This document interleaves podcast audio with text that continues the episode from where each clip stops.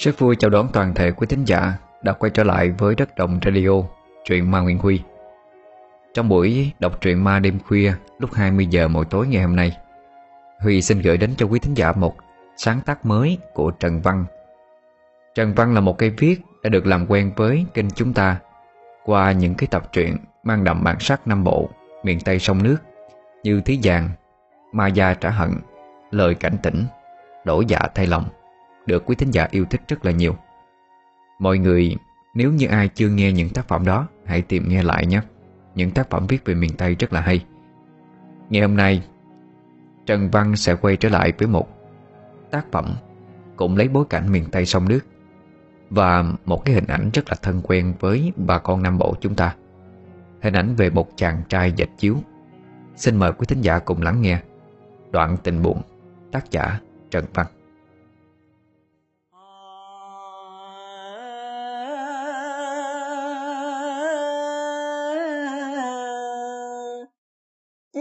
cà mau nhuộm màu tươi thắm.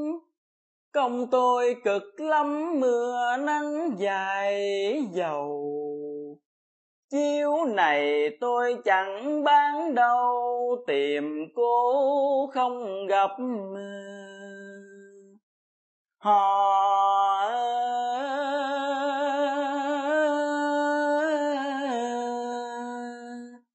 Tìm cô không gặp, Tôi gối đầu mỗi đêm. Chiếu Cà Mau, nhuộm màu tươi thắm. Công tôi cực lắm, Mưa nắng dại dậu Chiếu này tôi chẳng bán đâu. Tìm cô không gặp, Tôi gối đầu mỗi đêm. Mấy câu hát trong bài tình anh bán chiếu Đã không còn xa lạ gì Đối với những người con dùng đất Tây Nam Bộ, Đặc biệt là những người yêu mến bộ môn nghệ thuật cải lương, Đờn ca tài tử. Có người nói bài hát được soạn giả, Nghệ sĩ nhân dân Viễn Châu, Lấy bối cảnh có thật Của làng chiếu nổi tiếng nhất nhì Cà Mau lúc bấy giờ, Làng chiếu Tân Thành. Nội dung nói về mối tình của anh chàng làm nghề bán chiếu Với cô gái ở dạm kinh ngã bảy. Anh yêu cô tha thiết nhưng khi trở lại, Thì cô gái đã đi lấy chồng xứ lạ. Bài hát nói lên nỗi lòng tâm sự của chàng trai Đối với cô gái mà anh thương. Thật hư câu chuyện là như thế nào Thì chưa có ai xác nhận được. Nhưng một câu chuyện mà tôi được nghe Cũng gần giống với câu chuyện đó. Nhưng nó bi đát Và đau buồn hơn nhiều So với chàng trai trong bài hát kia. Xin được kể ra đây Để mọi người cùng nghe Và cảm nhận. Trước tiên nói về làng chiếu Tân Thành. Làng Tân Thành trải dài gần chục cây số Dọc theo bờ sông Cái Nhúc Đã hình thành hơn 200 năm qua. Trước đây do một số quân binh của vua Gia Long Trên đường đi cầu Sim Đã chán ghét chiến tranh Nên trốn lại mà sinh cơ lập nghiệp. Thời hưng thịnh Ghe xuồng xuôi ngược ngày đêm trên dòng sông Cái Nhúc Lớp mang hàng ra chợ Cà Mau bỏ mối cho dựa Lớp xuôi về ngã bảy Ra Phụng Hiệp, Phong Điện có thời gian chiếu còn được xuất sang các nước như Lào, Campuchia, Thái Lan. Đầu những năm 2000 Người dân bắt đầu chuyển sang nuôi trồng thủy sản Cho thu nhập rất cao. Vì thế mà nghề làm chiếu cũng bắt đầu mai một từ đó. Thêm nữa người ta bắt đầu quay sang sử dụng giường nệm thay cho chiếu. Vì vậy mặt hàng chiếu không còn hút như trước. Sức mua giảm dẫn tới kinh tế của bà con hết sức chật chật khó khăn. Việc chuyển sang một nghề khác kiếm kế sinh nhai là điều tất yếu. Tuy nhiên một số gia đình vẫn lưu giữ nghề truyền thống của cha ông truyền lại. Trong đó có gia đình của Minh Đã ba đời làm nghề dịch chiếu ở đây. Đến đời Minh Đứng giữa lúc chuyển giao kinh tế như thế, Nhưng anh vẫn cùng ba má của mình Giữ lại cái nghề truyền thống cho quê hương. Có ai hỏi thì anh nói, Nghề này tuy không có giàu hơn ai, Nhưng mà cũng đủ ăn đủ mặc. Có hơi cực khổ một chút á, nhưng mà vui lắm. Dù sao nó cũng nuôi sống bao nhiêu đời gia đình rồi. Bây giờ bỏ đi Thấy có lỗi với ông bà quá. Vậy là ngày ngày Minh cùng với ba má Và hai cô em gái Dẫn chặt, chẻ, phơi lát Nhuộm màu Rồi dệt ra những tấm chiếu thật đẹp Thật chất lượng. Khi số lượng chiếu đủ nhiều Minh sẽ cùng với người bạn thân của anh là Thạnh Xuôi ghe khắp mọi nẻo sông nước để đi bán chiếu. Bán lẻ có Bỏ sĩ có. Khắp các nẻo kinh trạch lớn nhỏ ở miền Tây, Dường như chưa một nơi nào Mà anh chưa từng đi qua. Ghe chiếu của Minh băng băng chảy nước xuôi về kinh ngã bảy. Như thường lệ, Anh bỏ mối cho một số thương lái. Ở lại ít hôm, Rồi lại nhổ xào cho ghe đi tiếp Về các đoạn sông khác. Lần này Minh cho ghe rẽ theo một con kênh nhỏ, Đi một đoạn, Rồi rẽ vào trục sông Cái, Xuôi hướng về sông Dàm Ngang Dừa. Thuộc địa phận tỉnh Bạc Liêu. Nhìn hai bờ sông toàn là cây dừa nước trải dài bất tận, mình mới hiểu tại sao nơi đây Lại được đặt cái tên là Ngang Dừa. Không biết nguồn gốc tên gọi có đúng hay không, Nhưng thật sự đi giữa sông Với hai bên là hàng dừa nước xanh mướt, Lâu lâu lại thấy nhô ra một buồn dừa nước thật to. Xa xa có khói bếp nhà ai bốc lên nghi ngút. Cảnh vật chỉ bấy nhiêu thôi, Cũng đủ làm cho con người ta Yêu mến cái xứ sở này ngay từ cái nhìn đầu tiên. Nhìn phía trước thấy có một bến sông Có cây dương rất to. Minh chỉ tay rồi nói với Thành. Nè, đằng trước có cái bến đình kìa. Ghé vô đó đi. Xin ở nhờ tại đình Cho mình lên chào hàng thử. Nghe nói cái xóm này chuyên về nghề rèn. Đi qua bao nhiêu lần rồi Mà tao cũng chưa có ghé. Lần này ghé thử coi bán được không? Được thì mai mốt mình ghé tiếp. Thanh gật đầu rồi đánh lái cho ghe cập vào bến định. Minh vừa nhảy lên cột dây, Thì đã nghe phía sau giọng nói trầm trầm của một người đàn ông. Cất tiếng hỏi. Ủa, mấy cậu là ai vậy? Ở đâu tới đây? Buồn bán hay là có việc gì không? Thanh quay lại, Thì thấy một người đàn ông chừng hơn 50 Tóc muối tiêu, Mắt sáng da ngâm, dáng người cao lớn, Đang đứng nhìn mình. Thành vội cúi người chào lễ phép rồi thưa. À dạ thưa bác. Con là Minh. Kia là bạn của con tên Thành. Tụi con ở dưới Cà Mau á Làm nghề ờ, bán chiếu. Nay đi ngang đây thấy có ờ, bến đình Cho nên ghé xin ở nhờ.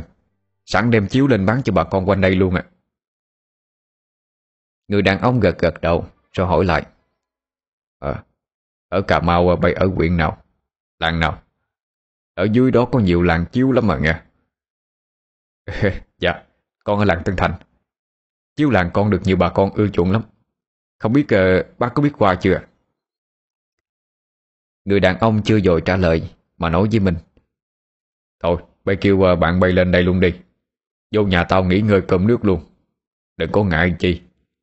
Tao ở đây giữ định của mình ơn à. Lâu lâu có gánh hát hay là dân buôn bán như tụi bay ghé Cũng vui lắm. Cứ kêu tao là bác Năm đi ha Cho dễ xưng hồn không còn lạ gì với sự hiếu khách của bà con miền Tây nữa. Nên cả hai vui vẻ theo ông Năm lên nhà. Lúc này Minh mới quan sát thật kỹ. Ngôi đình khá khang trang, Thờ vị anh hùng Nguyễn Trung Trực. Trước đình là tượng thần đứng oai nghiêm, Một tay cầm kiếm bên hông. Tay kia trong tư thế sẵn sàng rút kiếm, Chống trả mọi thế lực, Bảo vệ nhân dân. Kế bên ngôi đình là căn nhà mái lá đơn giản của ông Năm, Cũng được cất trong khuôn viên của đình Minh nghĩ chắc là của người dân nơi đây cất lên cho ông Để trông coi và quét dọn ngôi đình. Xung quanh được trồng rất nhiều loại rau Và có cả cái ao nuôi cá Sân nuôi gà. Vào tới trong nhà Ông Năm mời nước cả hai Rồi bắt đầu nói chuyện. Ờ chiếu Tân Thành Thì dân ở đây còn lạ gì?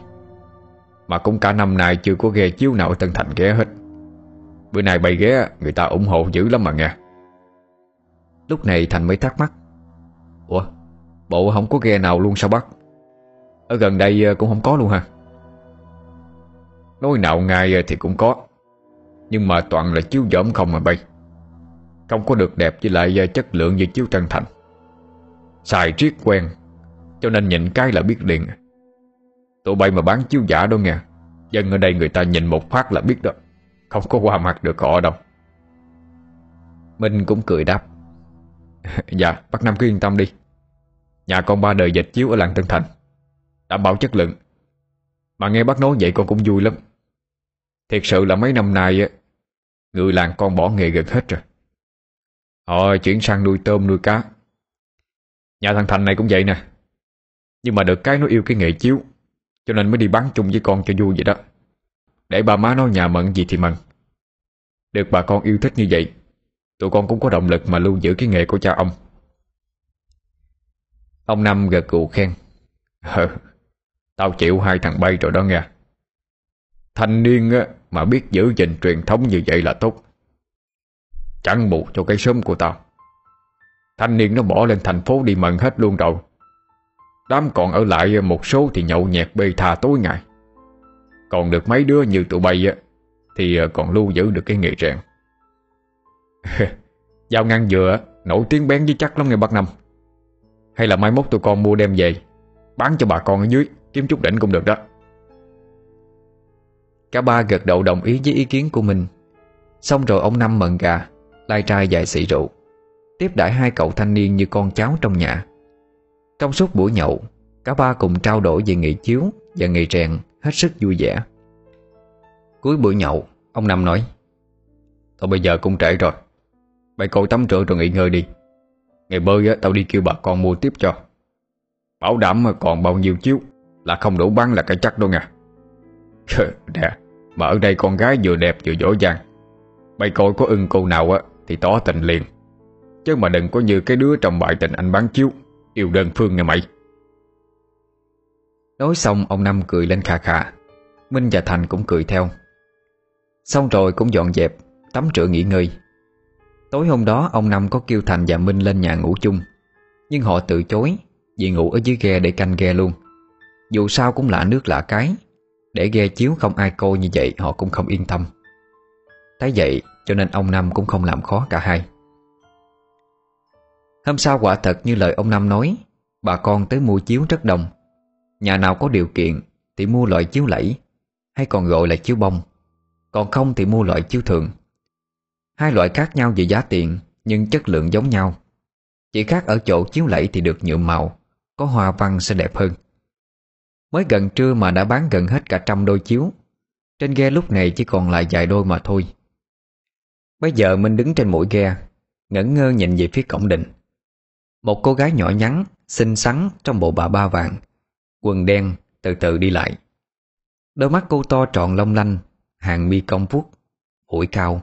Gương mặt trái xoan với những đường nét rất xinh đẹp. Cuốn hút đã hớp hồn Minh từ lúc nào không hay. Cô gái phải cất giọng tới lần thứ ba Thì Minh mới hoàn hồn trở lại Mà lắp bắp nói. Ờ, ờ, Cô đẹp à, à không. À, cô, cô muốn hỏi gì à? Minh nói nhỏ Nhưng cô kia cũng kịp nghe thấy. Cô hơi e thẹn hỏi. Dạ à, Nghe nói mấy anh bán chiếu hả? Mà sáng giờ lu bu quá hả? Em mới tới được không biết anh còn đôi chiếu nào không? Bán cho em một đôi chứ. Mình tỏ vẻ mặt hơi buồn. Anh đáp lại.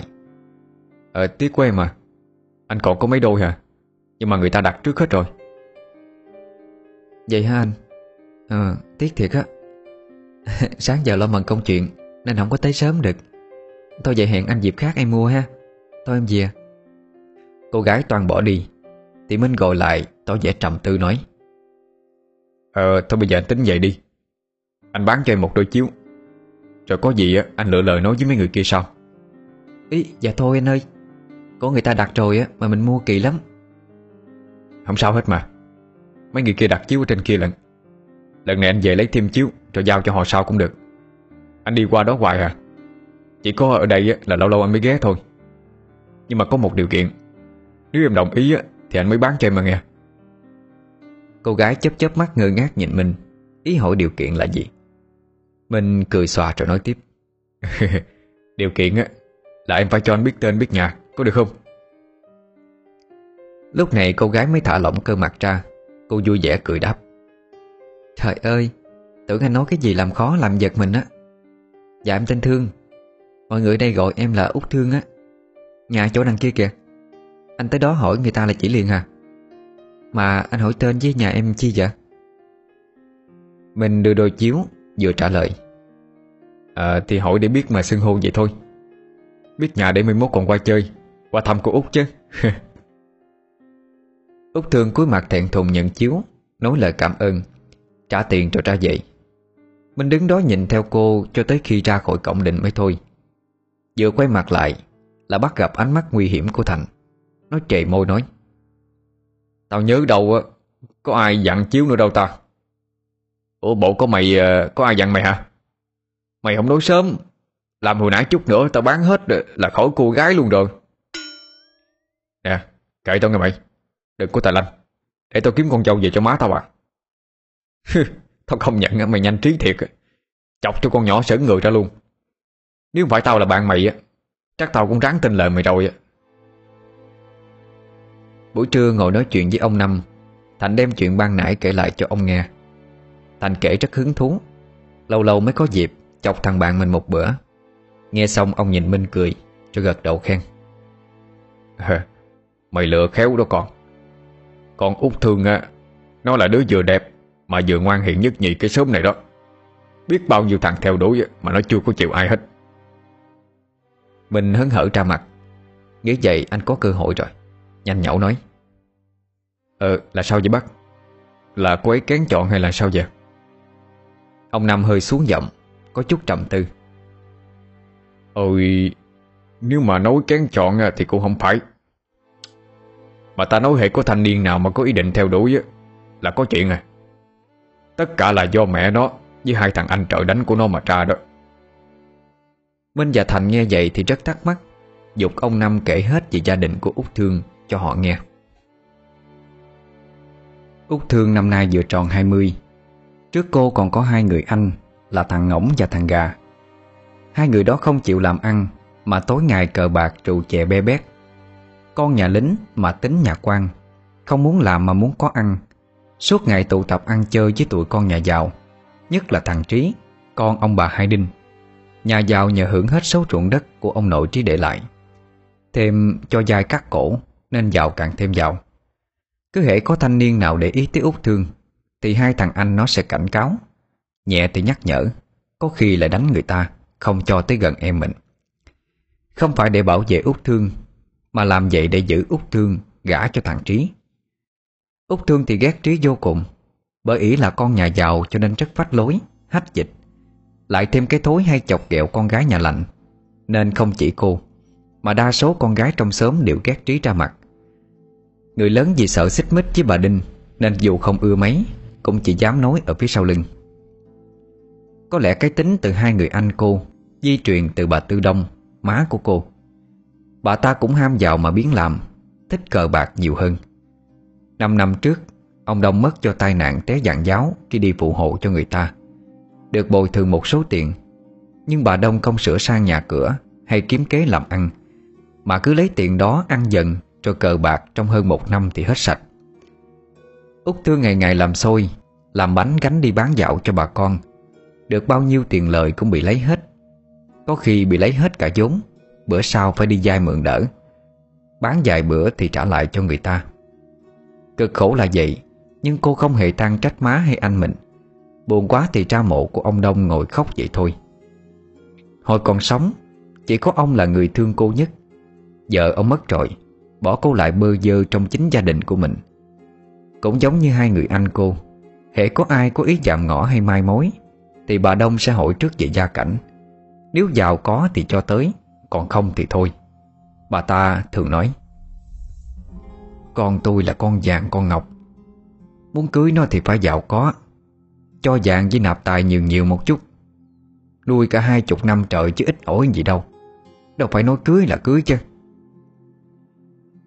Nghe giọng điệu hách dịch Với làm giá của bà ta, Nên hàng xóm cũng ghét. Triết trò người ta không thể mai mối dạm ngõ gì hết.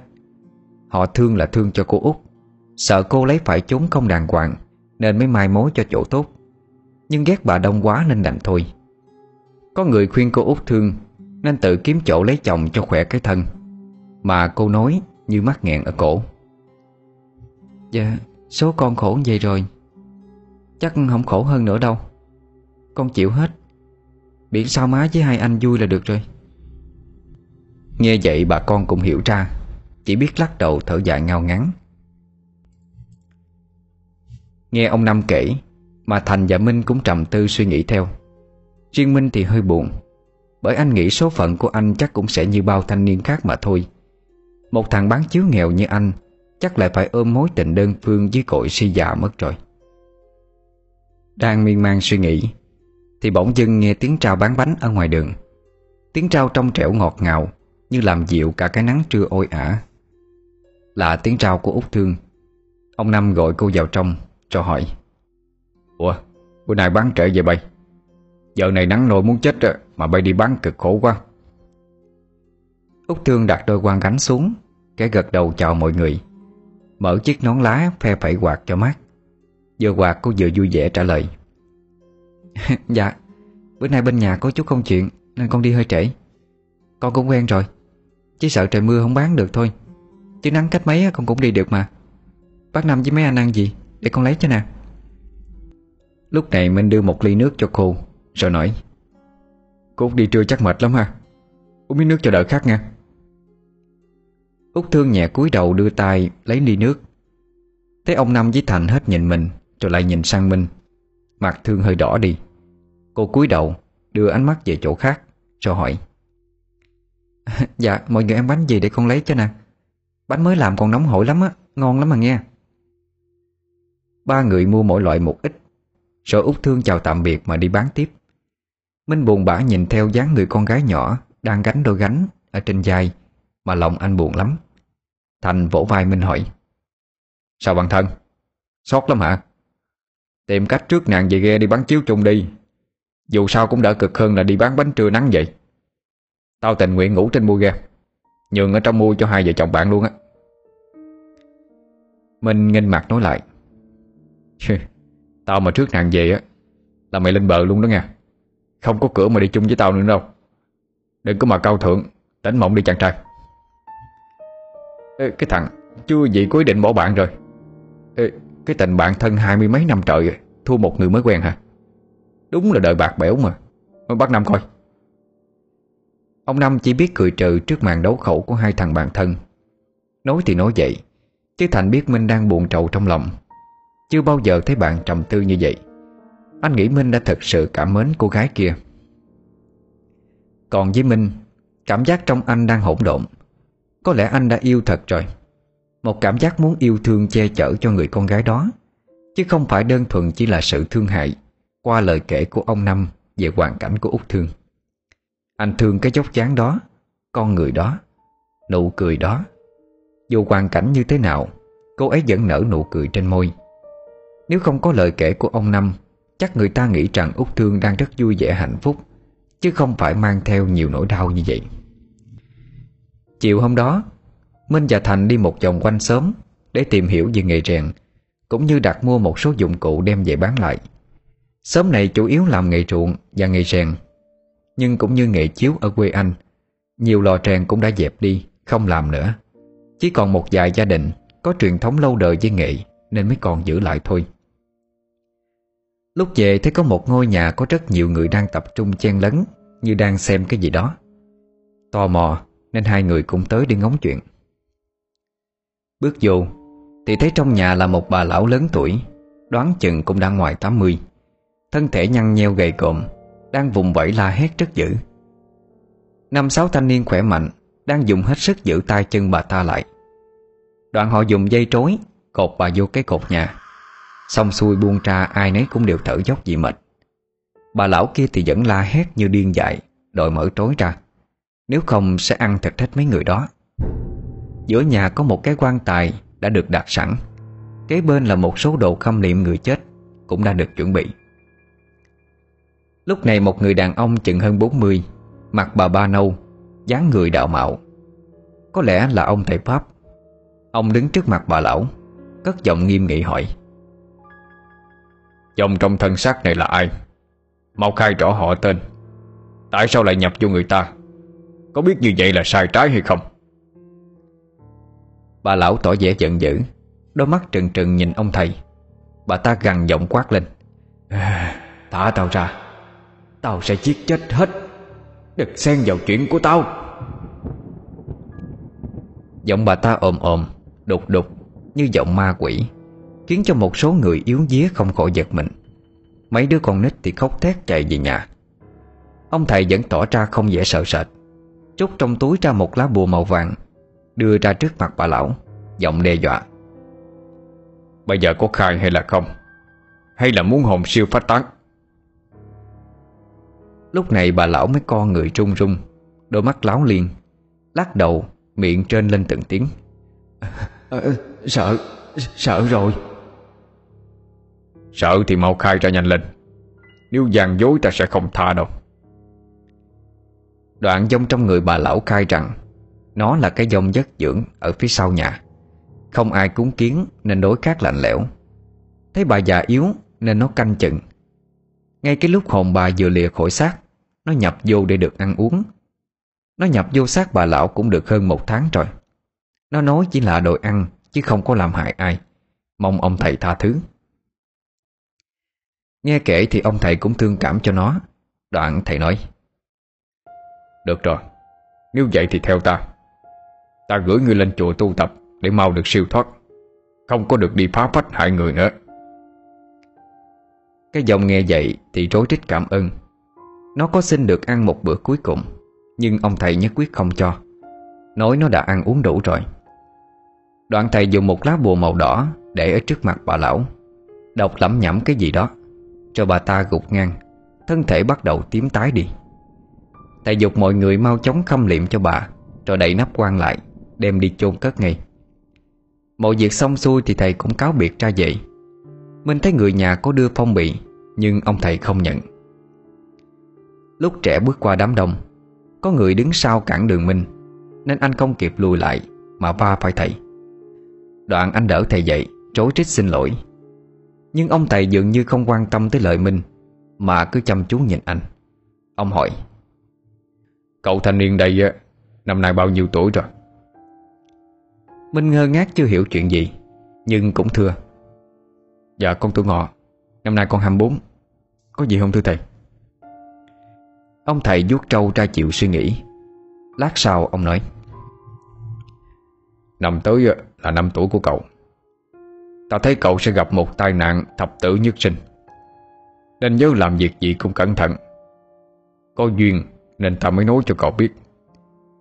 Ta cũng không gỡ được cái nghiệp này. Chỉ hy vọng cậu tự mình vượt qua được. Rồi ông thầy cất bước bỏ đi. Lát sau Thành Kiêu Minh mới hoàn hồn trở lại. Cả hai cùng nhau ra về. Thành kể lại là bà con có nói, Bà lão đó bệnh liệt giường lâu rồi. Hơn một tháng trước tự dưng ngồi dậy Đòi ăn đủ thứ. Con cháu trong nhà mừng lắm, Nghĩ bà đã khỏe nên cho ăn rất nhiều. Nhưng dần dần họ nhận ra bà rất khác lạ. Ngày thì nằm im, Tối đến lại đòi ăn. Khuya thì đi như một người mộng du. Ai gọi tên thì cứ ngất xỉu tại chỗ, Phải khiêng lên giường. Có lần quên để ý bà ta lén ra sau nhà, Cầm nguyên một con gà sống, Nhai nhồm nhảm tới phát ứng. Người nhà nghi ngờ, Nên mới mời ông thầy ở xóm bên qua cô giúp. Ông nói bà lão bị quỷ nhập tràng, Kêu gia đình chuẩn bị quan tài sẵn. Để khi đuổi nó ra Là liệm và chôn ngay. Do bà lão đã chết hơn một tháng rồi. Mình cũng kể cho Thành nghe Về lời ông thầy nói lúc nãy. Thành nghe xong mới nói Ờ không phải tao không tin nha. Nhưng mà nghe thì để đó thôi. Chứ đã là nghiệp thì khó tránh. Nên cẩn thận như lời thầy dặn là được. Chứ đừng có nghĩ nhiều mà hại thân đó. Minh gật gù đồng ý với Thành. Bỗng dưng hai người thấy phía trước Có một thanh niên chặn đường một cô gái Là Út Thương. Cả hai nhanh chóng tiến tới, Kéo tên kia ra. Thì thằng đó chửi. Mẹ nó hai thằng bay. Biết tao là ai không? Mà dám xen điều chuyện của tao vậy? Cô chừng tao quánh chết mẹ tụi bay à? Nhìn cái dáng nhỏ con mà phách lối, Cái mặt thì láo táo. Thành chỉ muốn đấm vô mặt nó cho bỏ ghét mà thôi. Nhưng đây là xứ lạ quê người, Nên anh cũng không dám. Lúc này Minh lên tiếng nói, Tụi tôi không biết anh là ai hết. Nhưng mà chặn đường nắm tay nắm chân con cái người ta như vậy á, Tôi thấy không nên chút nào. Không biết anh đây là Thằng đó nghe thì hơi quê trong lòng, Nhưng vẫn nghênh mặt lên chửi lại Ông nội mày là Trí nè. Là chồng tương lai của cô Thương đây. Nghe rõ chưa hai thằng chó? Như vậy đủ tư cách để ở đây nói chuyện với vợ tao chưa? Út Thương nghe vậy thì cãi lại. Ai lấy anh? Mà anh đòi làm chồng tôi chứ? Tránh ra để tôi còn về nhà. Nếu không tôi la lên cho bà con tới đó. Thành cười gian manh Nói thẳng vào mặt Trí. Nè nghe rõ chưa anh tôi? Người ta không có lấy ông đâu. Về nhà nằm mơ đi. Tao nói thiệt á nếu mà tao là mày á, Chắc tao đội bảy, tám cái quần chưa hết nhục đó. Thằng Trí chửi động mấy câu Rồi cũng bỏ ra về. Nhìn cái dáng đi kênh kênh của nó, Không khổ làm cho Minh và Thành thấy mắc cười. Đoạn quay qua hỏi thăm Út Thương. Cô nói Dạ em không sao. Cảm ơn hai anh nha. Không có hai anh, Không biết nó làm gì em nữa. Dũng đã biết thằng đó qua lời kể của ông Năm, Nên hai người cũng không ngạc nhiên mấy. Minh hỏi Ủa bộ ngày nào nó cũng chặn đường em như vậy hết sao? Dạ không. Bình thường em đi về sớm. Đợi có người đi chung em mới dám đi. Mà bữa nay về trễ quá không có ai hết. Nó mới dám vậy đó chứ. Mai mà có hai anh. Và một lần nữa cảm ơn hai anh nhiều nha. Thành cất tiếng chăm chọc. Trời ơi gì mà cảm ơn hoài vậy em? Thôi anh về trước à Để chỗ cho Lục Dân Tiên với Kiều Việt Nga tâm sự. Nói xong Thành bỏ đi nhanh để lại Minh và Úc Thương Nhìn nhau ngượng ngùng ấp úng. Minh gãi đầu Miệng cười cười nhìn về phía sau lưng Thành. Anh cứ lắp bắp. Ờ Út um, Ờ. Chưa nói hết câu Thương đã dội chen vô. Dạ thôi em xin phép về còn cơm nước nữa. Hẹn gặp anh sau ha. Nói trội cô nhanh chóng Gánh đôi gánh trên vai cúi mặt đi dậy Miệng kẻ cất lên một nụ cười e ấp. Từ sau bữa đó, Trí với thằng Ngỗng và thằng Gà Có mấy lần tới kiếm chuyện với Minh và Thành. Nhưng được ông Năm can ngăn Nên không có chuyện gì to tác xảy ra. Do phải chờ người ta làm giao búa, Nên Minh neo ghe ở lại hơn 10 ngày để chờ. Dù sao, do chiếu bán hết sớm hơn dự định, Ông Năm cũng muốn giữ hai người ở lại chơi, Cho nên một công đôi việc luôn. Cũng trong những ngày ở lại này, Mối tình của anh chàng bán chiếu Và cô nàng bán bánh Bắt đầu chớm nở. Và cũng là mở đầu Cho một tấn bi kịch về sau.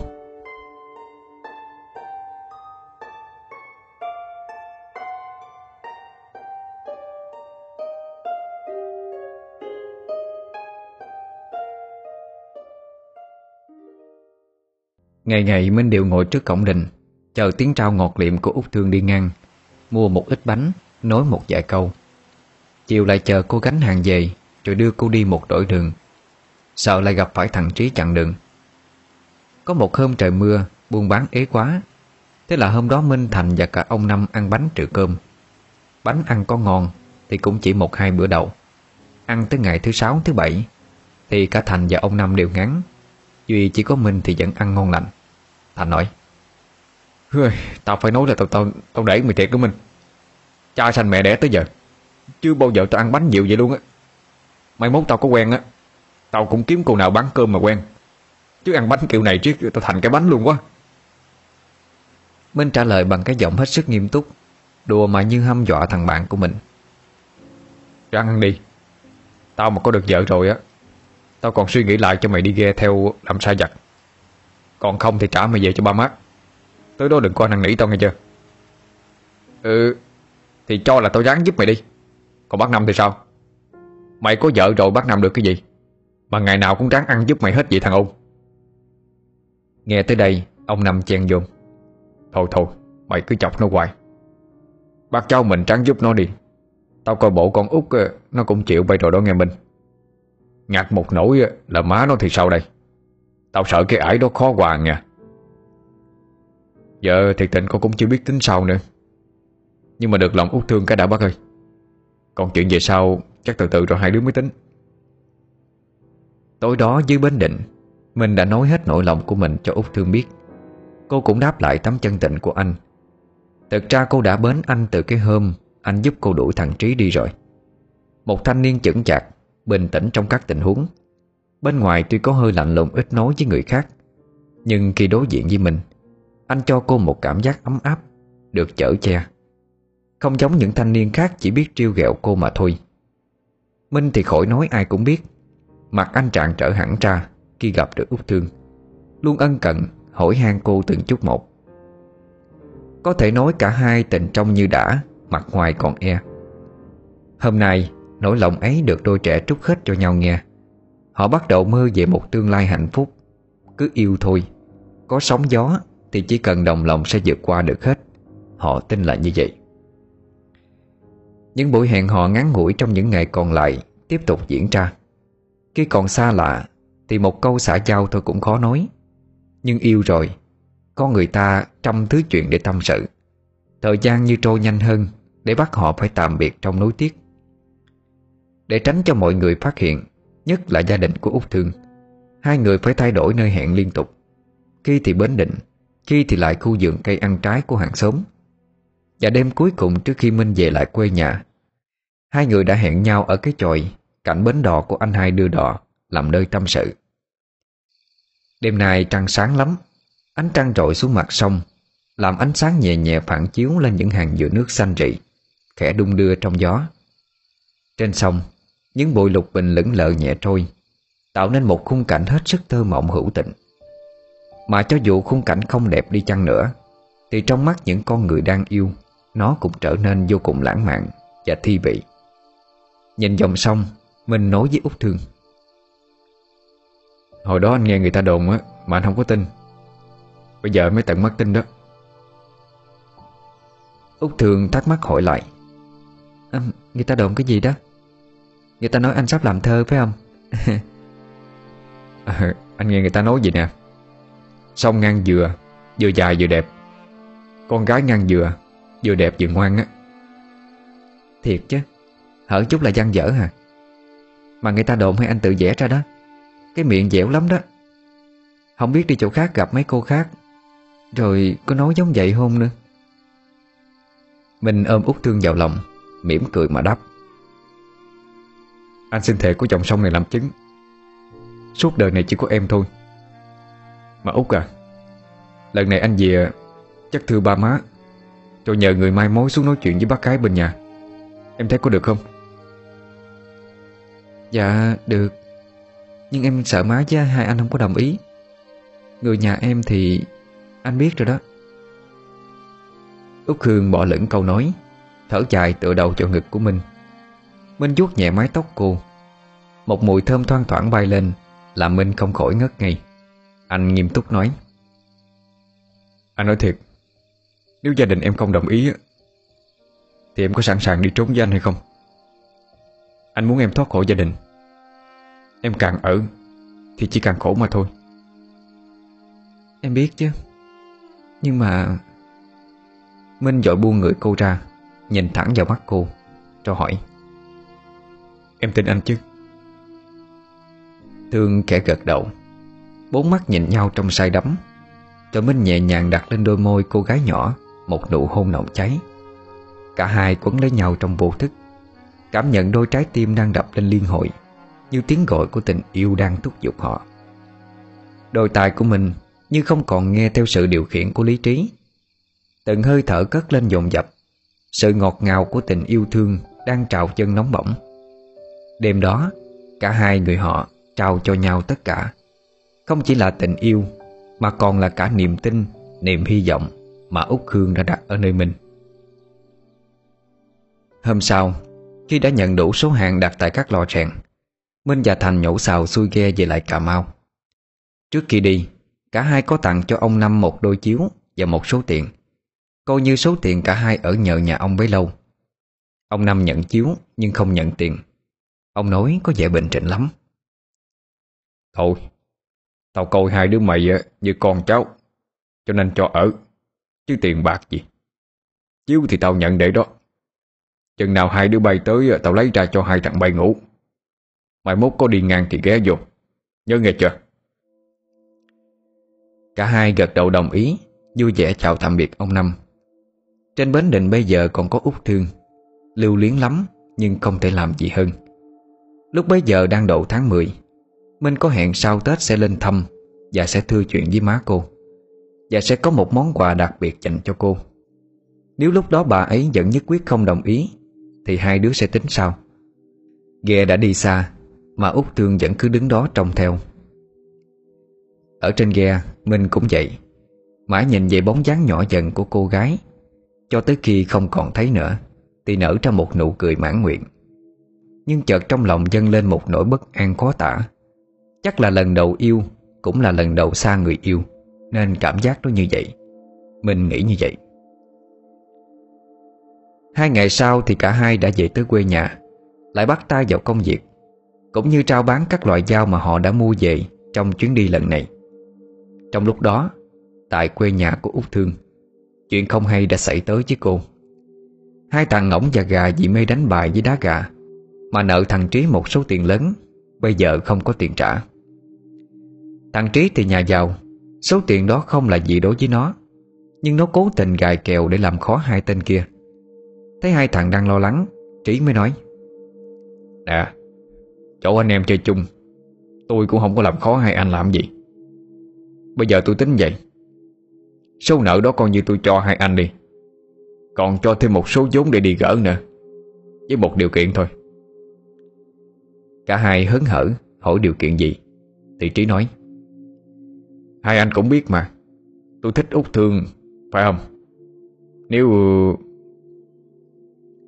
chứ chỉ cần nói bao nhiêu đó, Đưa mắt nhìn về cả hai, Thì lập tức hai thằng như hiểu ý ngay.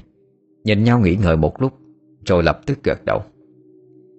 Theo đúng kế hoạch, Cả ba thằng chờ ở khu nghĩa địa của xóm Nơi đó vắng vẻ, Ít người qua lại cho dễ hành sự. Úc Thương hôm đó đi bán về trễ hơn mọi khi. Về tới khu nghĩa địa Thì cũng chập choạng tối. Cô cố gắng đi thật nhanh qua. Đang đi thì nghe tiếng gọi thực. Thương Thương Cô giật thoát cả tim, Tưởng gặp ma rồi. Quay lại thì thấy thằng gà. Cô thở phào nhẹ nhõm nói, Trời ơi, Anh ba làm gì mà núp ở đó vậy? Kêu giật ngược làm em hết hồn á. Trời ơi, núp ở đâu mà núp? Tao với ờ, anh hai với thằng Trí nhậu trong kia kìa. Mà không biết có hai người đó trúng gió hay sao mà nằm trong rồi. Mày ờ, có giàu không? Vô sức giùm họ giùm tao cái. Tao chạy đi kêu người tới giúp à, dạ, dạ có. Anh đi lẹ đi. Hết chỗ nhậu rồi sao mà chui vô nghĩa địa nhậu vậy không biết nữa? Cô dội vàng cầm chai dầu chạy vô trong Mà không chút mảy may nghi ngờ. Vô hơi sâu bên trong Thì chỉ thấy Trí nằm đó bất tỉnh. Bên cạnh là chai rượu đã cạn Và mấy dĩa mồi lung tung Bài ra ở một khu đất trống. Không thấy thằng ngỗng đâu.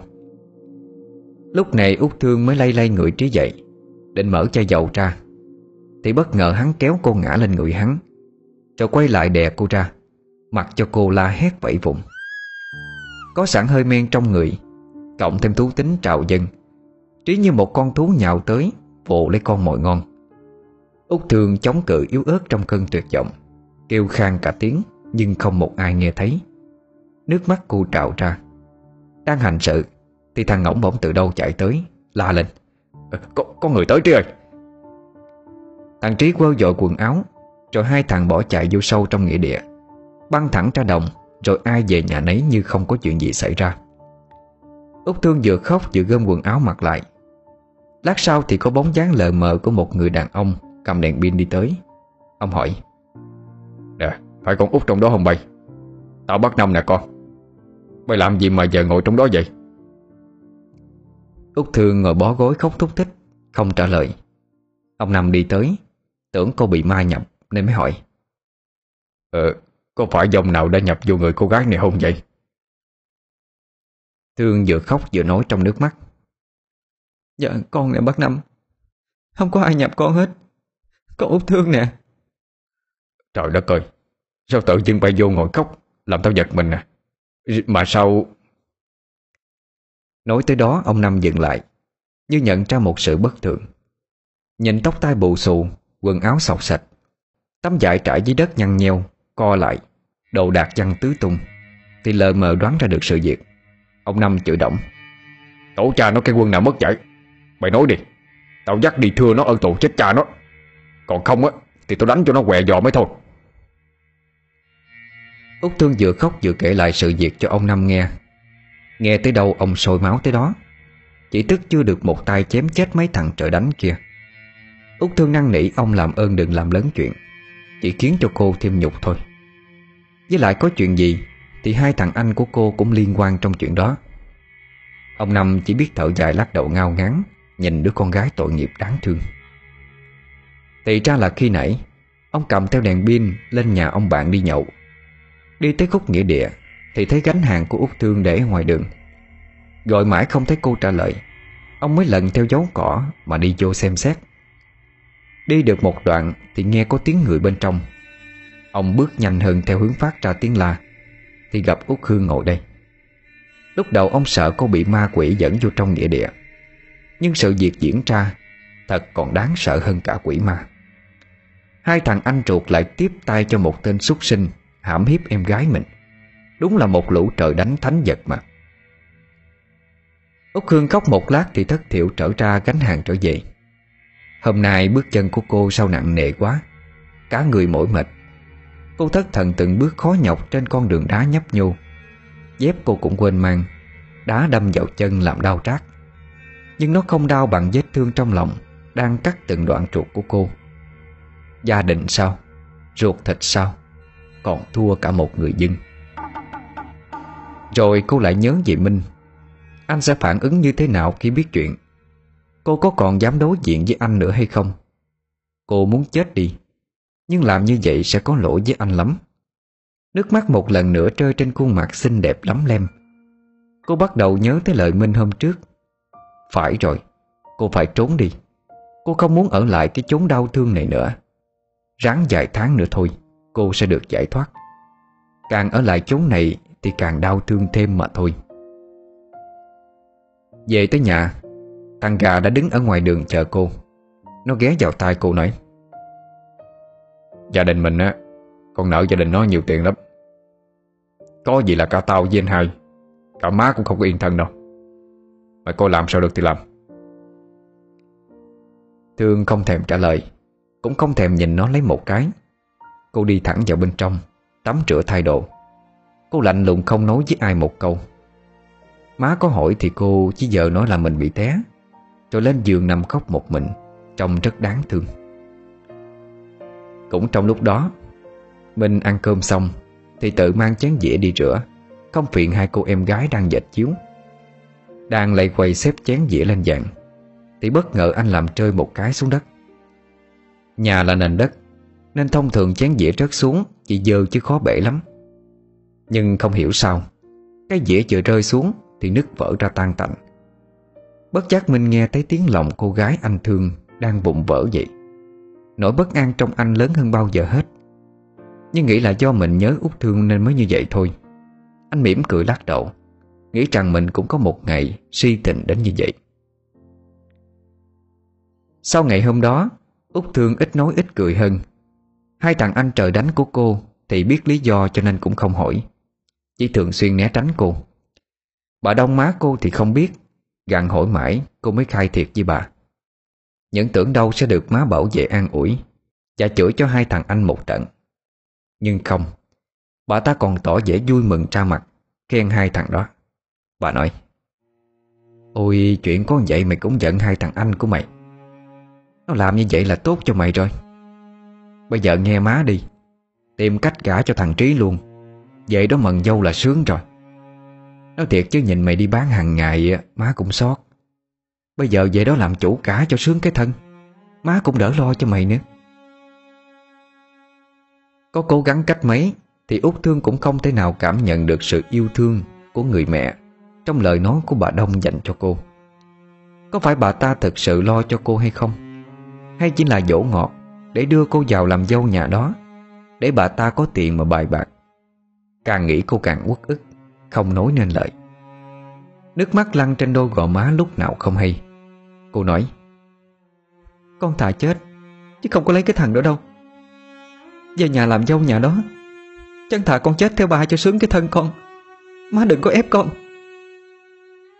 Nói rồi, Cô bỏ đi mặc cho bà Đông gọi với theo. Bà cũng không ngờ hôm nay Út Thương lại trả lời lại như thế. Điều đó chưa bao giờ có trước đây. Bà ta không ép nhưng vẫn tìm cách để gả cô cho được thằng Trí.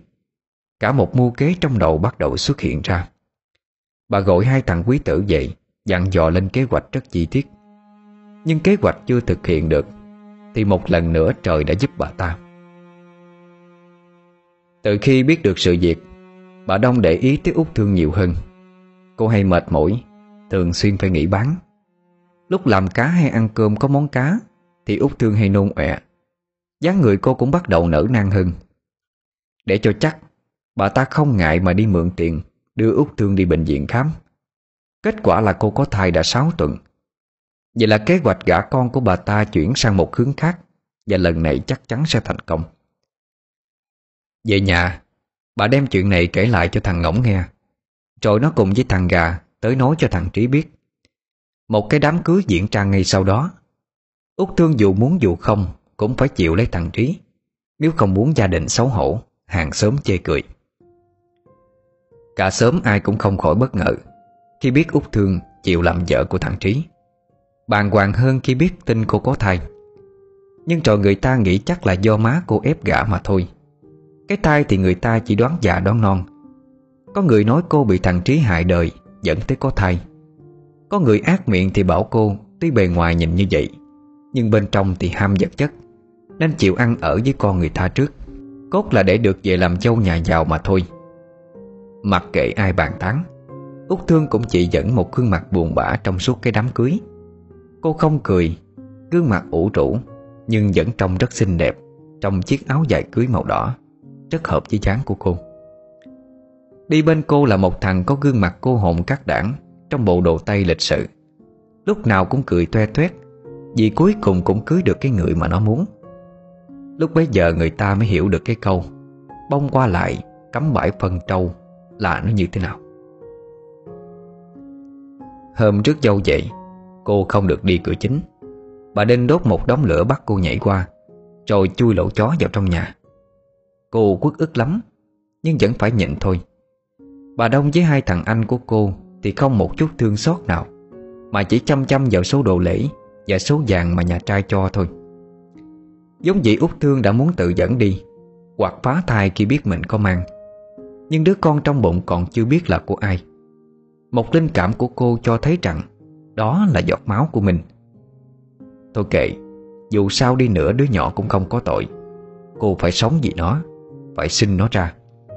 Cô có thể tước đi mạng sống của mình, Chứ không thể tự định đoạt mạng sống Của một sinh linh bé nhỏ kia. Đêm đồng phòng, Thằng Trí hăng lắm. Vì hôm trước nó chưa thỏa mãn, Đã phải dội chạy đi. Nhưng khi vào phòng thì Út Thương đã nói, Tôi đang có thai. Bác sĩ dặn không được làm chuyện vợ chồng. Cho tới khi tôi sinh con xong, Cứng cáp rồi mới được. Anh mà làm quá tôi tự giận chết cho anh coi. Thằng Trí nghe vậy cũng sợ lắm, Không dám làm gì cô, Đành ôm cục tức mà đi lên thị xã, Tìm chốn bên ngoài để giải quyết. Cưới vợ về mà không được làm gì, Nó tức lắm. Nó nhìn út thương mơn mởn ra đó, Nhưng không được đụng vô, Làm cho nó ức chế. Cứ kiếm chuyện chửi xéo cô suốt ngày thôi. Đôi khi còn dẫn cả nhân tình về nhà, Ôm ấp trước mặt út thương Nhưng cô chỉ thấy buồn cười. Nó muốn cô ghen sao? Hay nó muốn cô suy nghĩ lại Mà phục vụ nó? Mấy cái trò con nít này, Chỉ mua vui được cho cuộc sống Giống dĩ nhảm chán này của Út Thương Chứ không hơn không kém. Bà Đinh thì không biết chuyện của vợ chồng cô. Chuyện Trí đem nhân tình về Là lúc bà ta không có ở nhà, Nên cũng không được biết. Biết Út Thương có thai, Bà ta cũng vui, Cũng thương cô lắm. Mặc dù thường ngày không thân thiện mến với xóm diện, Làm nghề cho dai nặng lãi thì phải như vậy. Nhưng ở đây, Út Thương đang mang thai cháu nội của bà ta, Nên bà ta phải cưng chiều cô, Mua đồ bổ cho cô ăn, Không cho cô làm việc nặng, Chỉ dưỡng thai cho tốt là được. Nhờ đó mà Út Thương cũng có cuộc sống yên ổn được một thời gian. Cô đâu biết rằng Bà ta đang nghĩ thầm trong bụng. Mày sanh xong đi. Rồi tao cho mày làm việc gấp đôi cho tao. Cả đời tao chỉ để người ta hậu hạ, Chứ chưa hầu hạ ai bao giờ đâu. Đừng có tưởng làm dâu nhà này là được sung sướng.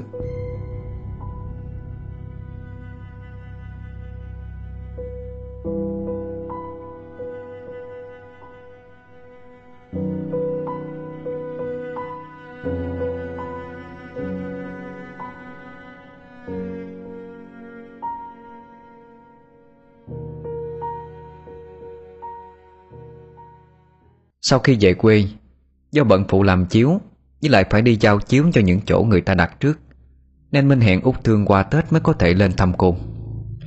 Bên cạnh việc làm chiếu cho người ta, Ngày ngày Minh lựa những sợi lát đẹp nhất, Nhuộm màu đẹp nhất, Chất lượng nhất, Để làm nên một đôi chiếu đặc biệt dành tặng cho út thương. Anh dệt đôi chiếu có chữ hỷ ở giữa, Hai bên là hai dòng chữ trăm năm hạnh phúc. Loại chiếu này rất khó dệt Vì phải rất tỉ mỉ nếu sai một chỗ, Thì phải tháo ra dệt lại từ đầu.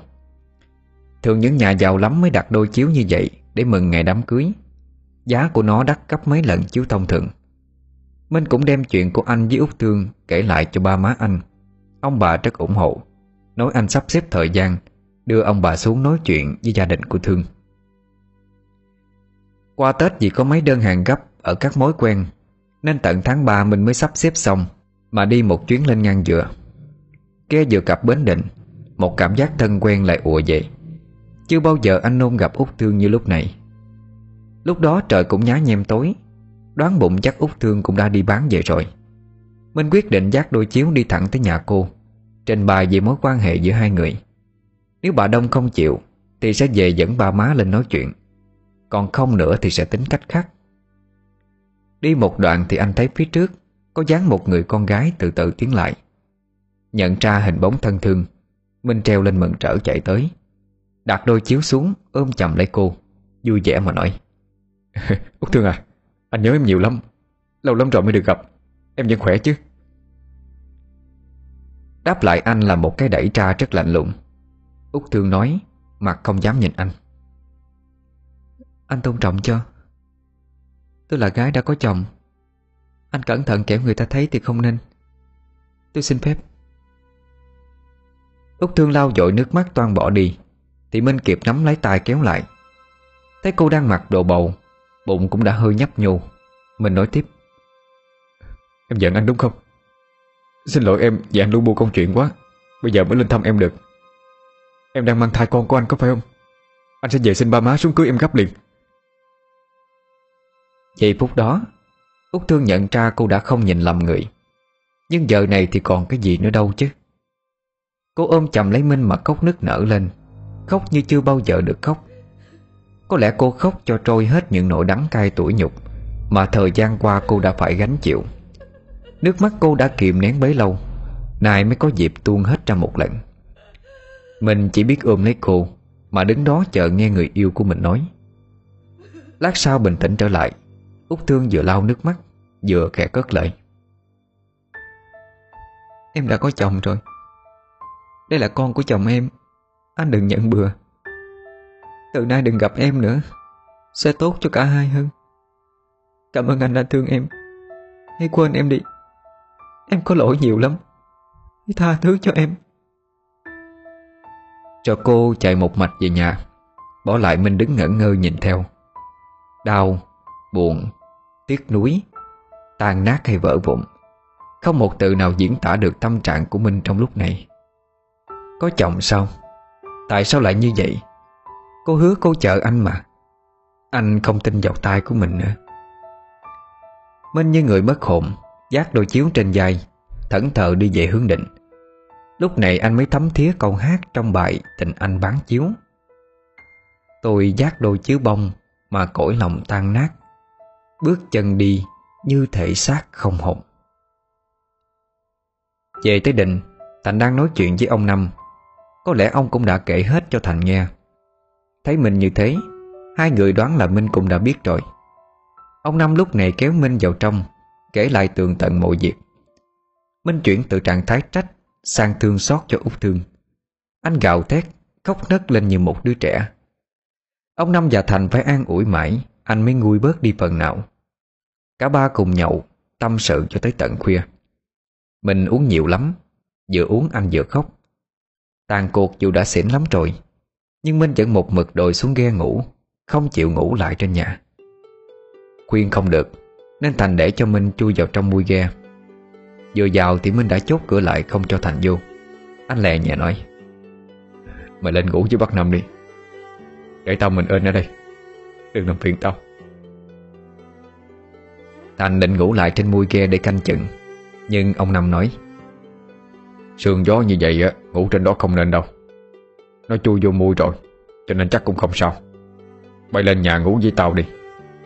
Ngày mơ tỉnh lợi chắc nó đỡ hơn mà. Thiệt tình, tao không biết phải nói sao nữa. Thành nghe vậy cũng lên nhà ngủ đi. Anh đâu biết được, Đó là sai lầm Mà suốt đời này anh phải ân hận. Quay trở lại tình cảnh lúc nãy một chút, Khi Minh Thư thận ra về thì từ trong bụi cây gần đó Một người bước ra. Vẻ mặt hầm hầm Vừa gãi vừa chửi động Mà nữa, kiến cắn thấy mẹ. Bị cấm sừng mà không biết. Đúng là nhục thiệt chứ. Tao sẽ giết tụi mày hết. Dám cho tao đổ vỏ hả cái thằng chó. Đó là thằng Trí. Giống dĩ nó đang đi tìm vợ nó. Chị hồi trưa này út Thương xin phép về nhà của má mình. Bây giờ tối rồi vẫn chưa thấy cô quay trở lại Nên bà Đinh sai đi tìm. Thấy út Thương đang đi tới, Phía sau là Minh Nó nhanh trí núp vô trong cái bụi cây ven đường. Vì trời tối cho nên lúc đó cả Thương và Minh đều không thấy. Xui xẻo như thế nào, Lại gặp nhau lúc đang đứng ở gần chỗ nó núp. Mọi việc diễn ra, Nó đều nghe thấy hết. Giống dĩ ban đầu nó đã nghi ngờ nhưng không nói. Hôm đó nó vẫn chưa hành sự xong, Đang say và đang dội, Nên không kịp để ý xem mình có phải là người đàn ông đầu tiên của Út Thương hay không. Nó nghĩ Út Thương ngoan hiền nết na, Chắc không có chuyện gì bậy bạ đâu.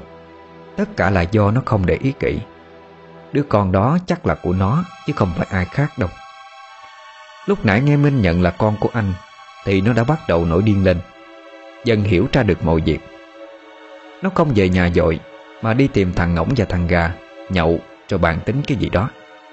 Vừa bàn tụi nó vừa cười lên hả hê lắm. Xong xuôi nó quay về nhà. Còn hai thằng kia đi đâu đó một lúc sau mới về. Nói về Út Thương, Trở về nhà cô trốn vào trong phòng khóc rất nhiều. Mệt quá lăn ra ngủ lúc nào không hay. Không biết được bao lâu, Thì bỗng dưng cô thấy chá mắt. Mở mắt ra, Thấy thằng Trí đang đứng trong phòng, Nồng nặc mùi rượu, Bật đèn sáng trưng. Út Thương dụi dụi mắt nói, Anh về thì ngủ đi. Bật đèn lên làm chi nữa gì Thằng Trí không nói không rằng, Bước tới, Xé toạc hết quần áo trên người cô ra. Cô la hét, Thì ăn ngay cú bạc tay như trời giáng từ nó. Nó như một tên điên vừa xé, Vừa cởi hết độ trên người thương xuống, Vừa cười lên điên dại. Tới khi không còn một mảnh vải nào trên người, Nó mới ngừng lại. Nhìn từ trên xuống dưới Rồi gằn giọng nói Cưới mày về mấy tháng trời, Mới nhìn được hết cơ thể của mày. Mày muốn giữ cho thằng cha của con mày hả? Hả? Nói đoạn, Nó chỉ vào cái bụng của cô, Rồi nói tiếp. Vợ thì mày nhìn mày đi. Có còn cái gì nữa không? Tao nhìn tao cũng không thèm nữa rồi. Nhưng mà không sao. Tao xài đỡ cũng được. Mày mà la lên á, Tao giết hai mẹ con mày đó. Nói xong nó tiến tới, Xô cô xuống giường. Hành hạ dậy xéo cô đủ kiểu. Cô chỉ biết khóc lóc van xin nó dừng lại. Nhưng nó đã điên dại rồi. Nó tác cho cô thêm mấy bạc tay, Sưng hết cả mặt lên. Bắt cô im lặng mới thôi. Úc Thương lúc này chỉ còn cách lấy cái gối che bụng lại, Bảo vệ cho đứa con. Mặt xác hắn muốn làm cái gì thì làm. Cô đã quá tuyệt vọng. Thỏa mãn chán chê, Hắn lại mặc quần áo và bỏ ra bên ngoài, Để lại một câu đe dọa. Bà má tao chưa biết đâu. Tao cũng không muốn cho họ biết. Mày khôn hồn thì ráng chịu đựng tao đi. Người khác mà biết đó, Thì mẹ con mày chỉ có con đường chết thôi. Lúc đó tại ghe chiếu của mình, Do đã quá say, Anh ngủ như chết, Không còn biết trời trăng gì nữa. Lúc này có hai người thanh niên cầm theo một can xăng, Lẻn xuống túi khắp ghe, Rồi một mồi lửa oan nghiệt, Châm vào đốt chiếc ghe cháy lên phừng phực đoàn bỏ đi, Không để lại một chút dấu vết gì. Ở trên nhà, Đang ngủ thì mắt đi vệ sinh, Ông Năm bước ra ngoài. Thấy lửa cháy phừng phực mới gọi thành dậy, hô hoáng bà con tới cùng dập lửa mà cứu mình. Minh ngạc thở vì khối cho nên thức dậy, Loạn choạng mãi mới mở cửa ra được. Vừa bước ra thì lúc này lửa đã cháy tới cái can dầu dự trữ. Nó phừng lên một cái thật to, Lửa cháy bén vào quần áo của anh. Minh vội nhảy xuống sông rồi mất dạng. Thành chạy tới chỉ kịp nhìn thấy Minh nhảy ụm xuống. Nhưng quy động mọi người mò tìm Mà không thấy Minh đâu. Thành tuyệt vọng ngồi khóc nức nở kêu tên bạn. Vừa nhìn chiếc ghe đang từ từ cháy trụi đi. Tới khi nước tràn vào ghe Thì lửa mới tắt hẳn. Mọi nỗ lực chữa cháy Cũng như cứu mình Đều không có kết quả. Hôm sau chính quyền có xuống lập biên bản, Xác định nguyên nhân ban đầu. Là do đổ đèn dầu trên ghe mà dẫn tới đám cháy. Nhưng nếu đổ đèn dầu Thì không cháy nhanh như vậy được. Với lại Thành cũng xác nhận là lúc anh lên Đã tắt hết đèn dầu chiếc ghe rồi. Công an lưu lại hồ sơ để điều tra thêm. Ông Năm quy động những người lặng dỗ nhất trong xóm Xuống tìm xác của mình, Nhưng vẫn vô vọng. Họ nghĩ rằng xác của anh chắc đã trôi đi đâu đó, Đành chờ khi nào nổi lên Rồi sẽ tìm sao vậy. Út thường nghe hung tin thì tinh thần suy sụp, Nhưng không dám thể hiện ra ngoài. Lấy cớ bị trí đánh sưng mặt, Nên suốt ngày trốn trong phòng cốc lóc. Bị bà Đinh la lắm mới chịu ra ngoài ăn một chút, Rồi lại chui vô trong phòng. Về phần trí, vốn dĩ nó chỉ định kêu ngỗng và gà đốt cái ghe dằn mặt thôi, Nhưng ai về lại có Minh ngủ bên trong đó? Sự việc lỡ dở nên cũng đành chịu, Ba thằng nó cũng run lắm. Thống nhất với nhau Là nếu có ai hỏi thì sẽ nói là Đêm đó ba thằng nhậu ở ngoài ruộng Rồi ngủ tới sáng Nên không biết gì hết. Nếu đứa nào để lộ ra sơ hở Thì tự gánh lấy. Đúng thật là anh em có phước cùng hưởng Có quà chịu mình ơn là đây chứ đâu. Nhưng cũng chính vì vậy Mà sau hôm đó Trí không làm khó út thương nữa Mà nó cũng không thèm về nhà đâu Chỉ nhậu nhẹt, đánh bại đá gà. Có về thay đồ Lấy tiền chứ không thèm nhìn út Hương lấy một cái. Bốn ngày trôi qua vẫn chưa tìm được xác của mình. Ông Năm và Thành lo lắng lắm Cũng không có cách nào để thông báo cho gia đình mình hay. Đang chưa biết phải làm sao Thì ông thầy Pháp hôm nọ Bước chào chào ông Năm Tự xưng là thầy Bảy Rồi hỏi. Ờ cho hỏi có phải nơi đây Mới xảy ra đám cháy? Người mất tích là cậu Minh Vẫn chưa tìm được xác hay không? Thành và ông Năm như tìm được một vị cứu tinh Nhanh chóng gật đầu xác nhận Thầy Bảy liền đưa cho Thành một túi đồ. Bảo anh lấy ra một cái bàn, Đặt dưới bến sông. Bài đồ lễ trong đó ra Để cho thầy làm lễ. Phần ông Năm thì thầy nhờ đi tìm Người phụ vớt xác của Minh lên. Cả hai chưa hiểu gì, Nhưng cũng làm theo. Mọi thứ đã chuẩn bị xong. Thầy Bảy thắp nhang xin phép thần cai quản của định, Cho thầy được xuống bến sông làm lễ. Đoạn thầy mặc áo đạo nghiêm trang bước xuống. Thầy chỉ cho Thành cách bài lễ theo đúng vị trí Xong hết thầy mới đốt ba cây nhang, Làm trầm khấn vái, Cắm ba cây nhang xuống. Thầy quỳ trước đàn lễ, Lại 12 lại, Xong xuôi chắp tay xá cung kính. Thầy hỏi họ tên đầy đủ của mình, Ngày tháng năm sinh, Rồi tay trái thầy cầm lá bùa vàng, Tay phải cầm ba cây nhang vẽ trong không trung, Phía trên các lá bùa những ký tự gì đó. Đọc mấy câu chú kèm theo họ tên ngày tháng năm sinh của mình ra.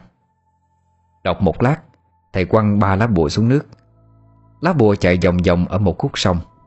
Đột nhiên dừng lại ở một đoạn, Bốc cháy lên phừng phừng Trong sự ngạc nhiên của hết thảy những người có mặt lúc đó. Kỳ lạ thay, Nơi lá bùa bốc cháy bỗng sâu lên sùng sục. Lá bùa cháy hết, Thì dưới nước từ từ nổi lên một cái xác. Đó là xác của mình. Mọi người đưa xuồng ra vớt vô. Lạ thay cái xác chết đã 4 ngày, Nhưng không phân rã không trương phình tím tái gì hết, Chỉ như mới chết đây thôi. Trên áo của mình cháy xém đi. Công an xuống hiện trường rồi khám nghiệm tử thi. Chỉ xác định Minh chết do đuối nước, Chứ không hề giải thích được vì sao cái xác lại còn nguyên dạng như thế. Có những thứ khoa học không lý giải được. Càng giải thích thì càng bế tắc. Tốt nhất là nên im lặng. Xác Minh được đưa vào trong hòm, Rồi thuê chiếc ghe chở về Tân Thành. Trước khi đi, Thầy Bảy có giải thích cho Thành và ông Năm được rõ. Chuyện là đêm trước khi chuẩn bị đi ngủ Thầy thấy có bóng dáng một người thanh niên Cả người ướt sũng Đứng trước cổng nhà thầy. Thầy biết đó không phải là người Không biết có quan quốc gì hay không Mà hồn ma kia cứ đứng đó. Thầy mới đi ra hỏi thăm. Ra tới nơi mới phát hiện Đây là người thanh niên mà ông mới gặp hơn 5 tháng trước. Thầy lắc đầu thở dài. À, Ý trời khó tránh. Sao cậu biết mà tìm tới ta vậy? Thưa thầy, Con đã tìm thầy suốt mấy ngày nay. Nhà thầy có nuôi nhiều âm binh quá. Họ không cho con vô, Nên mới đứng đây mong thầy ra gặp con. Con có chuyện nhờ thầy giúp đỡ. Rồi Minh kể hết chuyện mình bị hại cho thầy biết. Lúc rơi xuống sông, Đáng lẽ ra anh không chết. Nhưng trò bị đám ma da kéo chân nhấn chìm. Chúng nó kéo anh xuống sâu dưới đáy sông. Tới đó thì gặp Thủy Thần. Chúng bèn bỏ chạy đi hết. Thế vậy Thủy Thần đem xác anh vô trong một cái hang. Anh nói cái hang đó rất lạnh, Và ở rất sâu, Nên người thường không thể nào lặn xuống tới được. Chính vì hang sâu và lạnh, Nên xác của anh vẫn còn nguyên vẹn. Thủy thần nói nếu như có người thầy cao tay cúng bái, Xin phép, Thần sẽ trả xác anh lên.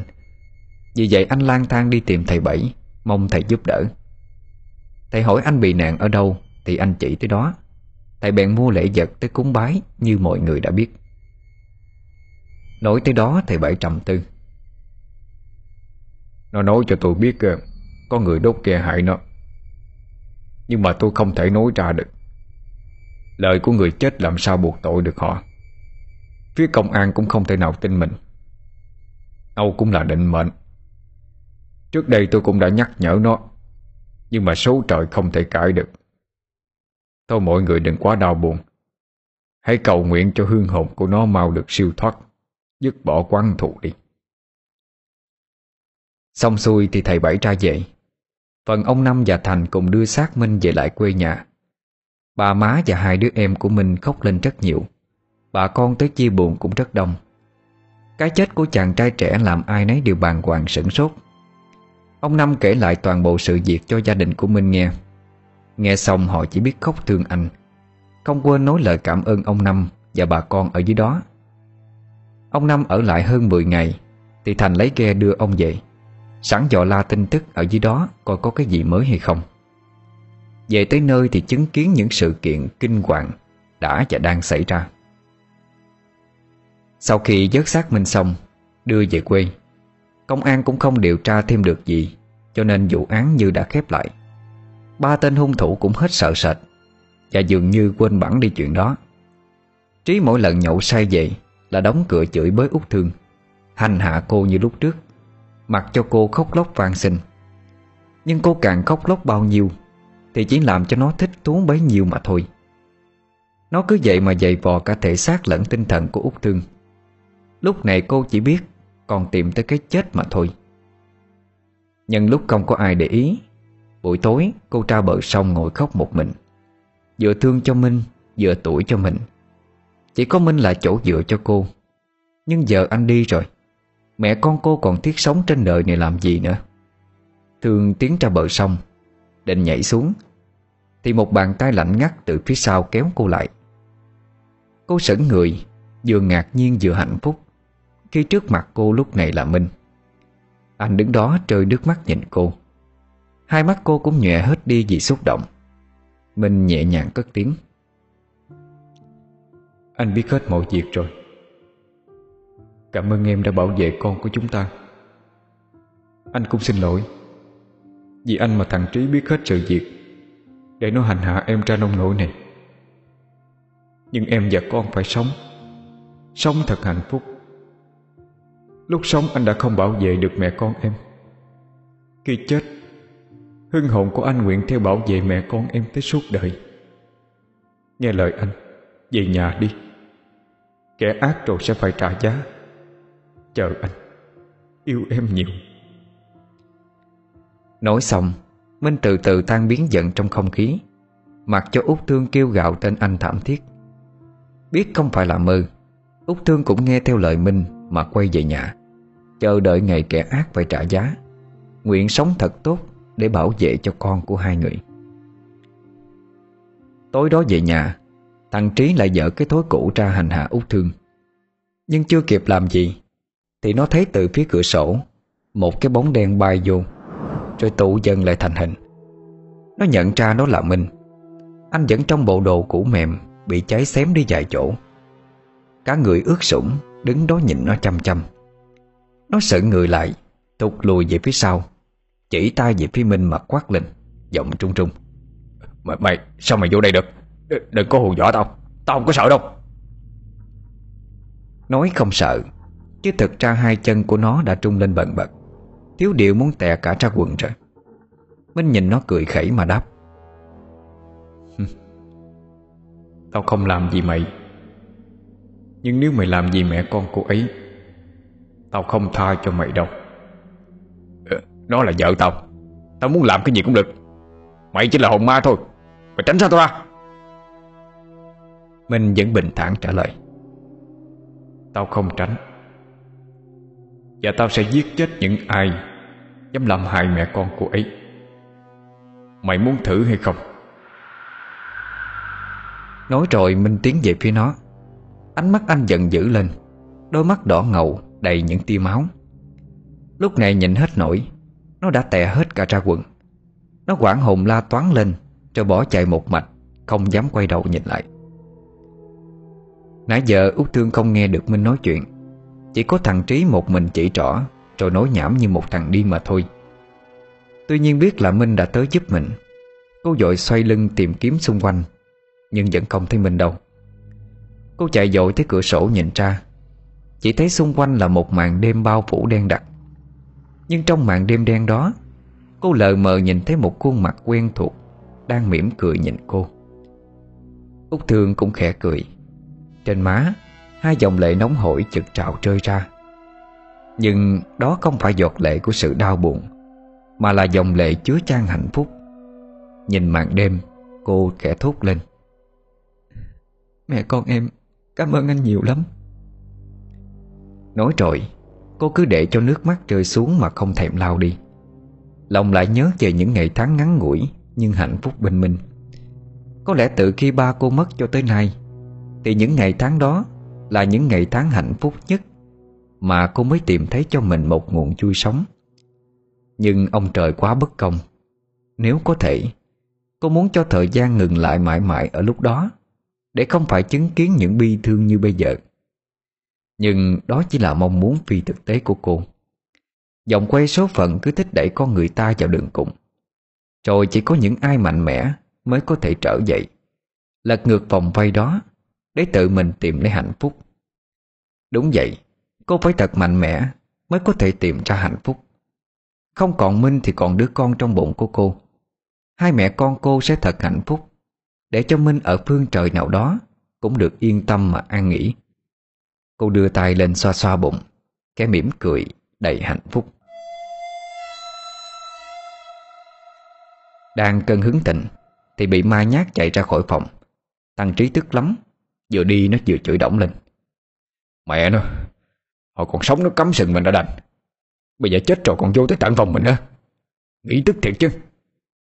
Mà nếu mình làm quá thì nó có hiện gì nhắc mình nữa không cha Nó có biết mình chủ mua cái vụ đốt ghe hay không đây? Phải đi tìm hai thằng kia bàn kế hoạch mới được. Nghĩ vậy, Nó đi thẳng tới nhà hai thằng anh vợ. Mới đi được mấy bước, Thì đã gặp thằng gà đi tới. Thấy Trí, nó gọi ngay.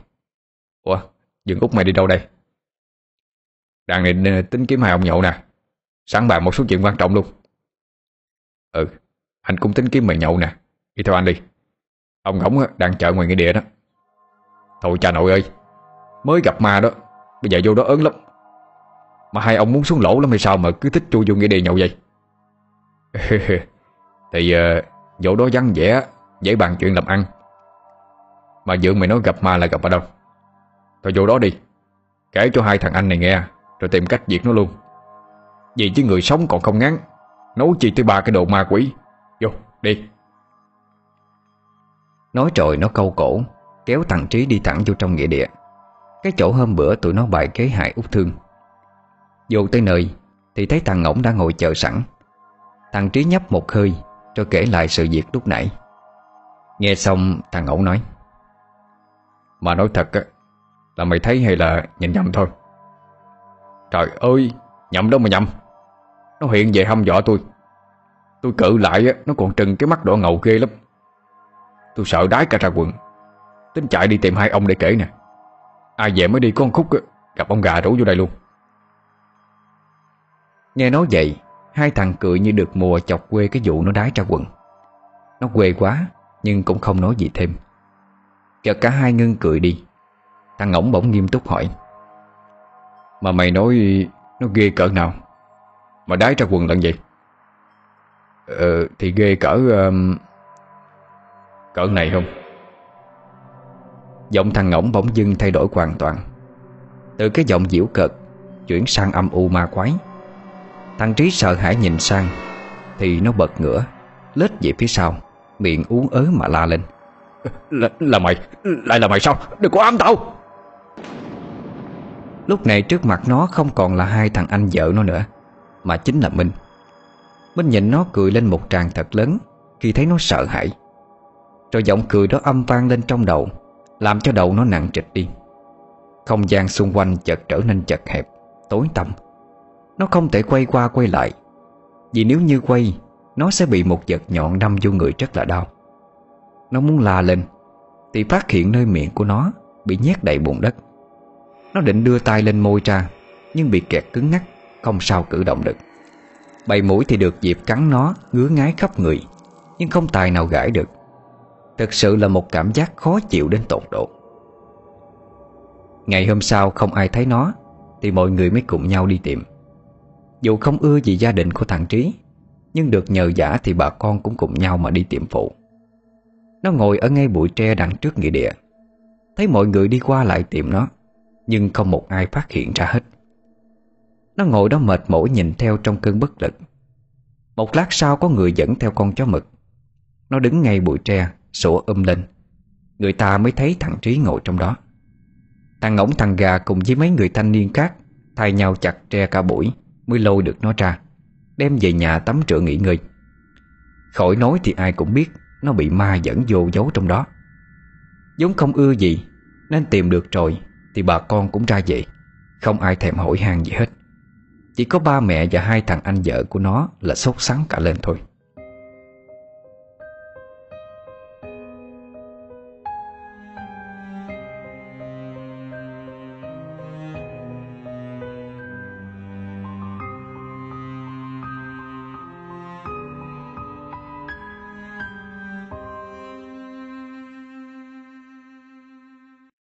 Mấy ngày sau thì thằng Trí khỏe lại.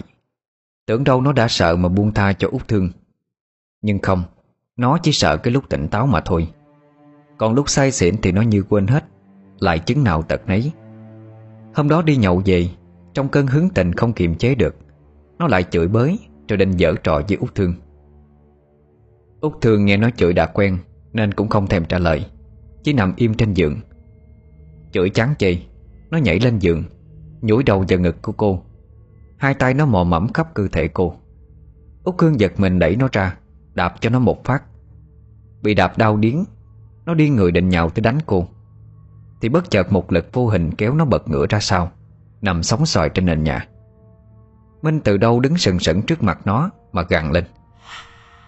Tao đã nói, Mày không được đụng tới mẹ con cô ấy. Lần trước tao đã tha chết cho mày. Lần này thì đừng hỏng. Thằng khốn nạn. Thằng Trí đang cơn say rượu, Nó chợt tỉnh hẳn đi. Nghe mình nói vậy, Nó ba chân bốn cẳng lao ra ngoài. Nó chạy được một lúc thì cũng thấm mệt, Đứng thở lấy thở để. Định chạy đi tìm thằng ngỗng với thằng gà, Coi hai đứa nó có giúp gì được hay không. Đang đi, Thì nó thấy bên đường có một cô gái khóc thúc thích Bước tới hội thăm, Thì phát hiện ra là cô Bưởi. Cũng là một cô gái xinh đẹp mà nó hay trêu chọc. Thấy cô khóc, Nó mới ngồi xuống kế bên mà hỏi thăm. Cô nói, Bạn trai em Mới rồi chia tay em đi lấy vợ. Em buồn quá anh Trí à. Cô bưởi gục đầu lên vai nó mà khóc. Nó lén nhìn vào trong ngực áo của cô, Nuốt nước bọt, Giả vờ hỏi thăm. Ờ cái thằng Liêm sớm bên đó hả? Thằng đó gian manh xảo trá. Anh nói em rồi mà em không nghe. Phải chi hồi đó em chịu anh á thì bây giờ đỡ khổ hơn rồi. Dạ. Vậy bây giờ có muộn không anh? Thằng Trí hơi bất ngờ. Nó cười thầm trong bụng Rồi nói. Được chứ. Lúc nào con tim anh cũng chừa chỗ cho em hết. Lấy anh đi. Vậy anh tống cứ con vợ bộ ở nhà đi cho khuất mắt. Thế rồi cả hai đưa đẩy qua lại. Lát sau dẫn nhau tới một nơi vắng vẻ để hành sự. Thằng Trí chồm ngó cô bưởi từ lâu mà hình như người con gái trong xóm nào, Nó cũng đều dòm ngó hết. Nó khoái trá cười lên gian xảo, Y như mấy cái ông đóng vai dê sộm Trong cải lương thường hay cười vậy. Nó từ từ hưởng thụ Cái cảm giác khoái lạc đó, Rồi liệm đi trong vô thức, Mà không biết nãy giờ nó đang làm cái gì, Ở đâu, và với ai. Ngày hôm sau, Tới tận trưa, Người ta mới phát hiện ra nó trần truồng Nằm trên một cái mộ đất. Kế bên cái nơi nó từng hãm hiếp út thương. Phần hạ bộ lúc này đã sưng to. Đầu óc thì cứ ngơ ngơ ngẩn ngẩn. Thế vậy người ta mới đưa nó dậy Bà má nó đem quần áo cho nó mặc. Thì nó không chịu. Cứ thích trần ra như nhộng. Suốt ngày không ăn không uống gì cả. Ông bà Đinh có tìm bác sĩ về chạy chữa, Nhưng ai cũng bó tay. Tìm tới mấy ông thầy Pháp thì họ cũng lắc đầu. Cũng có tìm tới thầy Bảy, Nhưng thầy nói Nghiệp ai nấy trả. Tôi không làm gì được đâu. Ông bà về hành thiện tích đức, Kiên trì tụng niệm, Thì cơ mai giữ được mạng cho cậu ta. Bà Đinh không nghe, còn chửi lại ông thầy lan băm, Không chữa được, Nên nói sẵn nó bậy, hồng qua mặt người ta. Đoạn bà ta móc ra một sắp tiền dày cộm, Nói nếu rằng thầy Bảy chữa được cho thằng Trí, Thì bà ta sẽ cho thêm gấp đôi, gấp ba lần số đó nữa. Thầy Bảy nhìn đóng tiền, Chỉ ôn tồn nói Bà cứ giữ thái độ đó đó. Thì nên cất số tiền này, Đem về chuẩn bị mai trai cho con trai của bà đi. Tôi thấy nghiệp của bà cũng sâu dày lắm. Không hành thiện tích đức, Thì sớm muộn gì cũng trả giá thôi. Bà Đinh càng tức điên lên, Chửi bới ôm sộm Hàng xóm bu lại quá đông, Cho nên bà ta thôi chửi. Tức tối quăng sắp tiền bay tứ tung ra đường Cho mấy người kia nhặt. Rồi bà ta còn không quên cười, Mà nói giọng vô trong rằng Tôi có tiền Sớm muộn gì tôi cũng tìm được người giỏi hơn cứu con tôi. Ông đừng có tưởng ông giỏi rồi á, Thì muốn nói cái gì thì nói. Tôi chữa bệnh cho nó xong, Tôi đem tiền qua thiêu ông đó. Ông chờ tôi đi. Thầy Bảy vuốt nhẹ trâu, Ngồi vào bàn chăm ly trà nóng hổi. Ung dung nhìn đám người ngoài kia đang tranh nhau nhặt tiền. Ông lắc đầu cười nói Có tiền mua tiền cũng được sao? Sai lầm của con người ta quá. Do không chữa được bệnh, Cộng thêm cái tính ngang ngược của bà Đinh, Thành ra bệnh của thằng Trí ngày càng nặng thêm. Bà ta treo giá một nửa gia tài cho những ai chữa hết. Nhưng chắc chỉ đem số tiền đó ra thiêu sống thằng Trí, Như lời bà Đinh nói, Thì cơ mai mới hết được thôi. Trí bây giờ cứ nói lảm nhảm, Có khi lại đi nhông nhông ở ngoài đường, Gặp ai cũng tránh né nó hết. Lúc bấy giờ phần hạ bộ của nó đã sưng to lên hết cỡ, Bắt đầu xuất hiện các vết mũ lở loét. Các chất dịch vàng hôi tanh tuôn ra. Chỉ nhìn thấy thôi đã muốn nôn ọe ra rồi. Chỉ cứ thế, được chừng 10 ngày Thì chết đi. Xác của nó được người ta tìm thấy trong một bụi cây ven đường Kiến cắn lở loét hết cơ thể. Chỉ những người can dạ lắm Mới dám phụ mà mang xác nó về nhà khâm liệm. Nhưng họ cũng nôn ối mấy lần, Chứ không có ai kiềm chế được. Từ lúc Trí xảy ra chuyện, Bà Đinh cho Thương về ở tạm bên nhà mẹ đẻ. Chờ mọi việc ổn rồi thì mới tính sau. Nói không phải ác, Nhưng thằng Trí chết đi, Đa phần bà con đều thở phào nhẹ nhõm. Chỉ nghe những lời bàn tán, Đại loại như đáng đợi cái thằng mất dạy. Hay chết đi cho xóm làng được yên ổn, Chứ chưa nghe một lời thương xót nào, Dù cái chết của nó rất thảm thương. Con người hơn nhau là ở chỗ đó. Sống làm sao để người ta muốn mình sống, Chứ không phải để người ta nguyện chỗ mình chết đi. Người dân quê họ thật thà và hiền lành lắm. Nhưng để có một người cho họ ghét tới độ đó, Thì chắc chắn rằng kẻ đó thực sự Không nên tồn tại trên cõi đời này. Thằng Trí chết được mấy hôm, Thì trong nhà bà Đinh lại xảy ra chuyện lục đục. Số là ông Đinh mèo mã gà đồng từ lâu, Nhưng bà Đinh không thèm nói. Bây giờ sẵn đứa con trai duy nhất chết đi, Bà Đinh mới bắt đầu nổi cơn tâm bệnh Mà chửi bới. Ông là cái thứ đàn ông tệ bạc. Suốt ngày chỉ biết cái gú bên ngoài. Không có lo dạy con. Để bây giờ nó chết rồi. Ông dựa lòng ông chưa? Ờ tôi tệ bạc sao? Chắc bà quên bà là cái thứ lăng loạn trắc nết. Ngày xưa chữa quan với thằng nào bên ngoài, Rồi lừa tôi để về nhà làm bà chủ hả? Tôi cắn răng chịu đựng Là vì ba má tôi muốn tôi cưới bà thôi. Nếu không sẽ không có để lại tài sản cho tôi. Quan hệ giữa tôi với bà chỉ là hợp tác thôi, Không hơn không kém. Bây giờ bà trách tôi sao? Con bà bà không dạy được. Là vì bà cũng là cái thứ mất dạy Thì làm sao dạy ai? Bà ra đường mà coi đi. Có ai coi bà ra cái gì không? Nói tới đó, ông Đinh bỏ đi. Để bà vợ của ông ở lại một mình khóc lóc, Chửi bới vang khắp cả nhà. Nhưng sự việc chưa dừng lại ở đó. Mấy ngày sau khi thằng Trí mất đi, Bà Đinh hay tin xét đánh Là mấy con nợ lớn của bà trên thị xã Đã bỏ trốn sang biên giới. Vì không có khả năng trả nợ. Con mất, chồng bỏ Lại bị giật nợ. Nỗi đau cứ thế ập tới với bà ta. Bà ta bắt đầu mất hết lý trí Suốt ngày cười nói trong điên loạn Bỏ nhà đi lang thang đầu đường xó chợ. Bà ta đi lang thang lên thị xã Gặp ai cũng kéo tay kêu trả nợ Trả chồng con cho bà ta. Đối thì lục thùng rác kiếm ăn Uống đại mấy chai nước người ta bỏ ở ngoài đường. Một hôm bà ta kiếm đâu ra Hơn nửa chai thuốc cỏ Của một nhà ai đó. Tưởng là nước, nên uống lấy uống để. Một lát sau thì co giật lên Xùi bọt mép ra. Kết thúc một cuộc đời Toan tính lọc lửa Về phần ông Đinh, Ông ta cũng cặp kè với một cô gái trẻ nào đó Mới hơn 20 tuổi. Ông si mê cô ta lắm. Cô ta nói cái gì cũng nghe, Mang hết giấy tờ nhà cửa ruộng đất ra bán hết. Cộng thêm tất cả vàng bạc của cải trong nhà ra. Tổng cộng là một số rất là lớn. Cả hai định bụng trời quê lên Sài Gòn sinh sống hưởng thụ. Nhưng kết quả, Cô gái kia ôm hết số tiền số vàng đó, Cùng tên nhân tình trẻ bỏ trốn đi. Để lại lão già với nỗi căm phẫn cùng hai bàn tay trắng. Cùng đường quá, Ông ta treo cổ tự tử ở gốc cây đầu sớm Người dân thấy tương tình Cũng mang ra nghĩa địa mà chôn cất. Cả ba ngôi mộ của hai vợ chồng ông Đinh và thằng Trí Được chôn bên cạnh nhau. Khi sống họ đã lọc lừa gian dối với nhau rồi. Khi chết xuống dưới, Không biết có còn cãi vã chửi bới ôm sòm hết cái điện Diêm La hay không. Chắc là Diêm Vương Cũng sẽ được một phen nhức đầu, Nhức óc cho mà xem. Cái lúc ông Đinh định bán hết ruộng đất Thì cũng đã đuổi út thương về nhà. Vì thực tế cô không phải con dâu ông ta. Đứa nhỏ trong bụng cũng không phải cháu nội, Nên ông ta đuổi cô đi. Mà không cho được một xu nào. Nhưng út thương giống không cần. Cô thoát khỏi được ngôi nhà đó là được rồi. Tiền bạc không còn ý nghĩa trong lúc này. Những tưởng khổ đau không còn nữa. Nhưng bên nhà út thương Lại xảy ra việc đau lòng không kém. Thằng Trí chết rồi.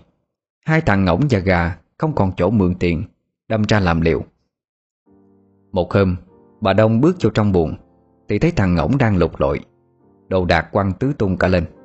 Bà ta bực tức mới hỏi Mày làm cái gì vậy hả? Cái thằng mất dạy. Thằng ngỗng quay ra cười hề hề Nói bằng cái giọng đầy láo toét. Số tiền như dạng hôm bữa ờ, đàn trai nạp tại đâu. Má chia cho anh em tụi tôi một ít đi, đi gỡ bài coi. Mấy này xùi quá Má tính ôm trọn hết rồi sao? Bà Đông tác cho nó một cái rồi chửi Đồ mất dạy Đu cho mày lớn á để bây giờ mày nói chuyện với tao vậy hả? Không có động xu cắt bạc nào hết. Đi ra khỏi nhà tao mau.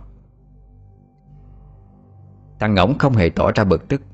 Nó xoa xoa cái mặt, Cười đểu rồi nói. Má già rồi. Yếu rồi tác cũng không có được đau lắm.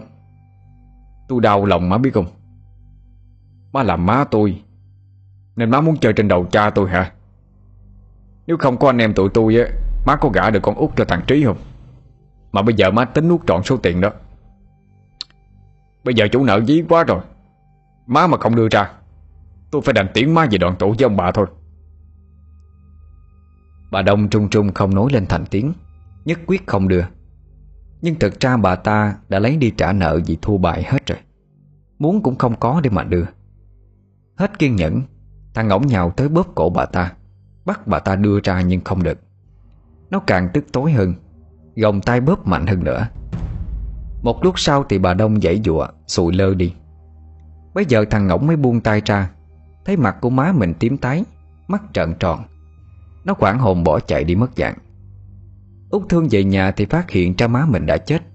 Cô bật khóc lên nức nở, La làng để cho bà con tới giúp. Công an cũng nhanh chóng có mặt để làm rõ vụ việc. Gọi hai tên tình nghi nhất Là thằng Ngỗng và thằng Gà lên để lấy lời khai. Nhưng chỉ có thằng Gà lên. Thằng Ngỗng thì biệt tâm từ dạo đó. Công an liền phát lệnh truy nã khẩn cấp nó.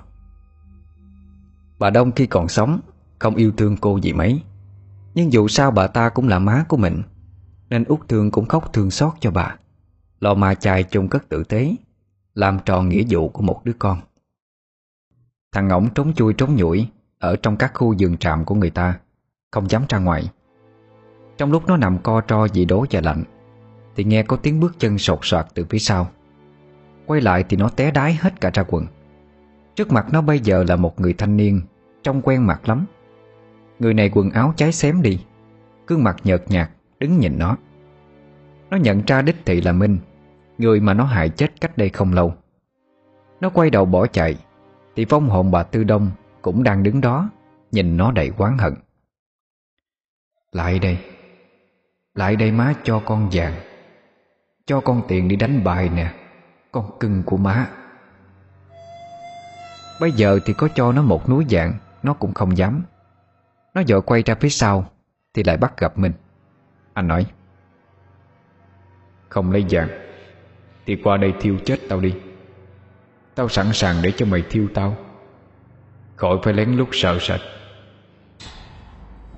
Lưỡng bề thọ địch Thằng ngỗng không biết phải làm sao. Nó dội quỳ xuống lại lấy lại để. Hết lại bà Đông Thì quay qua lại mình. Vô lại nó vừa gian xin Ê, tôi, Tao xin mày. Con xin má. Hai người tha cho con. Con không cố ý giết má. Chỉ là con ngu dại. Xin má tha thứ cho con chứ. Tao Tao không có biết mày ngủ trong ghe Minh à. Tao chỉ đốt ghe mày Chứ không có muốn giết mày. Là thằng Trí nó suối bọn tao. Nó, nó chết rồi. Mày cũng tha cho tao đi Minh. Tao lại mày. Con lại má mà má ơi. Minh nhìn nó lại, Nhưng mặt không chút biểu cảm. Anh nói, Nếu giết mày, Thì vụ án của tao sẽ không được sáng tỏ. Còn nếu tha cho mày, Thì ai đền mạng cho tao Và cho cả má mày nữa? Nếu mày tự ra đầu thú chịu tội với pháp luật, Tao sẽ tha cho mày. Bằng không mày sẽ chết ở đây. Thằng ngỗng tiếp tục lại mà xin tha. Nó hứa sẽ tự ra đầu thú. Nó cứ thế mà lại liên hồi, Cho tới khi mệt lã đi. Mở mắt ra thì không còn thấy ai. Mới ngồi bệt xuống thở lấy thở để. Lòng đầy quan mang lo sợ. Thế là thằng ngỗng hôm sau đành ra đầu thú, Nhận hết mọi tội lỗi. Cả tội giết bà Đông, Hại Minh ra sao? Nó khai với công an Là vụ đốt ghe có cả thằng gà tham gia. Nên lập tức công an cũng phát lệnh bắt thằng gà ngay. Nhưng dường như nó đã đoán biết trước được sự việc đó, Mà trốn đi mất rồi. Hết thằng anh, Rồi lần này tới lượt thằng em bỏ trốn đi. Nhưng nó trốn được hiện tại, Chứ không trốn được quá khứ tội lỗi Và một tương lai tăm tối ở phía trước. Người trốn được Dương, Chứ làm sao mà trốn được người khuất mặt khuất mại Đêm đó nó đang nằm ngủ, Thì mơ thấy một vị tướng cao to, Uy nghiêm, Tay cầm kiếm đứng trước mặt nó. Vị này nhìn nó mà quát rằng Tên phàm trần nhà ngươi, Dám làm điều ác trước mặt ta, Mà còn không biết hối cải. Nay ta nhân danh thần, Được người dân tôn thờ, Ta đích thần trừng phạt nhà ngươi. Nói xong, Vị thần đó vung kiếm chém lìa một cánh tay phải của gã. Trong giây phút đó, Nó nhận ra vị thần này rất quen thuộc, Là thần được thờ cúng Ở trong ngôi đình đây mà. Nó đào điến hết cả người, Giật mình thức dậy. May quá chỉ là một giấc mơ. Nhưng cảm giác đau nhức nơi cánh tay vẫn còn đó. Nó thử cử động cánh tay, Nhưng không được. Chuyện gì đây chứ? Nó lấy cánh tay còn lại chạm vào, Thì hỡi ơi, Cánh tay phải của nó bây giờ đen thui, Hoại tử lúc nào mất rồi. Nó đau đớn la hét lên dữ dội. Thằng gà chạy tới mấy căn chòi của người ta đang bơm nước, Ăn cắp một canh xăng. Xong xuôi lại chạy một mạch ra bến định, Quỳ lại tượng thần. Đoạn nó đứng dưới bến, Đổ xăng lên khắp người. Tự bật lửa mà thiêu sống bản thân. Trong ngọn lửa kia, Nó cười lên như điên dại. Cho tới khi lửa nóng quá chịu không nổi, Mới gieo mình xuống sông. Ba ngày sau thì xác nổi lên ở gần đó. Người ta phát hiện xác nó trong tình trạng mất đi cánh tay phải. Khắp người thì cháy bỏng hết cả da thịt. Có chỗ còn bị cá trĩa ăn, Trông rất kinh dị. Người ta vớt xác nó đem về chôn cất. Ngay bên cạnh má nó. Thằng ngỗng bị kết án tù chung thân Vì tội cố ý giết người. Vụ án của Minh và bà Đông được đưa ra ánh sáng Và chính thức khép lại. Công bằng đã được trả lại, Nhưng người chết thì mãi mãi không thể sống dậy được. Những người thân chết hết rồi, Úc Thương bây giờ bụng mang dạ chữa, Một mình trong căn nhà hiu quạnh. Cô đau khổ lắm, Dù những người kia trước đây đối xử tệ bạc với cô dù cô cũng từng rất hận họ, Nhưng cái kết như vậy làm cô không khỏi đau lòng. Dù sao cũng là máu mũ ruột ra, Sống chung với nhau hơn 20 năm trời. Nói không có tình thì không đúng. Tối đó Út Thương nằm mơ, một giấc mơ thật đẹp. Trong mơ, Cô cùng với Minh đi dạo khắp nơi. Hai người nói chuyện với nhau vui vẻ lắm. Minh nói, Vài ngày nữa, Bà má anh sẽ lên đón em về ở với ông bà. Em đã mang con của anh. Thì cũng coi như là con dâu của ba má rồi. Hãy về đó mà sống. Em sẽ không cô độc đâu. Anh sẽ luôn bảo vệ cho hai mẹ con em. Đôi chiếu anh tặng em Vẫn còn ở chỗ của bác Năm. Hãy tới đó lấy nha. Yêu em nhiều. Minh đặt lên trán cô một nụ hôn. Rồi cô dần tỉnh giấc, Tỉnh mộng. Cô lại khóc thương cho Minh. Anh yêu cô. Ngay cả khi lúc chết rồi, Vẫn còn bảo vệ được cô. Lại nói ở quê nhà, Ba má của Minh vì mất con nên rất đau khổ. Ông bà cứ khóc suốt thôi. Một đêm nọ, Má anh nằm mơ thấy anh vậy Vừa thấy con thì bà đã ôm chầm lấy anh, Mặc cho bà biết rằng anh đã chết. Nhưng ngay cả trong giấc mơ, Bà cũng không ôm được con của mình một lần cuối. Bà nghẹn ngào nhìn anh mà khóc lên. Minh mỉm cười an ủi bà. Bà má đừng buồn nữa. Số mạng của con đã như vậy rồi, Nên có tránh cũng không khổ được. Những người hại con cũng đã trả giá hết rồi, Nên giờ con đã thanh thản ra đi. Chỉ xin ba má một điều thôi. Được chứ, Con cứ nói ra. Ba má làm hết cho con mà. Một trăm ngàn điều má cũng làm cho con nữa Minh à. Nói tới đó Bà nghẹn ngào không sao nói tiếp. Minh cũng sụt sùi. Lát sau cầm được nước mắt anh mới thưa. Người con gái mà con thương Đang mang trong người cháu nội của ba má. Hiện giờ cô ấy đã mất hết người thân Không nơi nương tựa. Ba má hãy đón cô ấy về Và cô như con dâu trong nhà Xin ba má hãy đối đãi tốt với hai mẹ con cô ấy. Thay cho con. À, Nhưng ba má đâu có biết nó là ai. Sao mà đón được đấy con? Con sẽ nhờ thằng Thành Dẫn ba má xuống dưới. Rồi ba má sẽ rõ thôi. Con bất hiếu Cũng kịp để lại cho ba má một giọt máu. Kiếp sau Con vẫn sẽ làm con của ba má Để trả hiếu cho hai người Nói rồi, Bóng của mình mờ dần rồi tan biến đi. Má anh chạy tới nước nở gọi con, Rồi cũng tỉnh giấc. Bà của mình ngủ ở kế bên, Cũng cùng lúc tỉnh giấc. Ông bà kể cho nhau nghe về giấc mơ mình vừa gặp. Trùng hợp như thế nào mà cả hai đều cùng mơ như nhau. Nhưng chỉ cho là cơn mộng mị, Ông bà cũng ngờ vực lắm. Sau đó hai đêm liên tiếp, Thì ông bà đều gặp lại giấc mơ tương tự. Minh cứ nhắc đi nhắc lại Ông bà phải đón vợ con của anh vậy. Biết rằng Minh hiển linh thật, Ông bà đã định sang tìm Thành, Nhưng chưa đi Thì Thành đã tới nơi. Vừa vô tới nhà anh đã hỏi Ở mấy đêm nay á, Hai bác có mơ thấy thằng Minh về báo mộng gì không ạ? Ông bà sững sờ nhìn nhau Rồi kể lại cho Thành nghe. Anh gật gù đáp, Vậy là đúng rồi. Ba đêm con nằm mơ thấy nó về Kêu con xuống đón Út Thương về để giúp nó. Út Thương là người con gái nó thương. Thật sự là cô ấy đang có thai, Mà chắc là con của thằng Minh thật, Nên mới về báo như vậy. Ừ Nếu vậy thì mình phải xuống đó làm theo di nguyện của nó đi. Nếu thật sự đó là cháu nội của mình, Thì mình càng phải đón mẹ con nó về mới được. Nói là làm.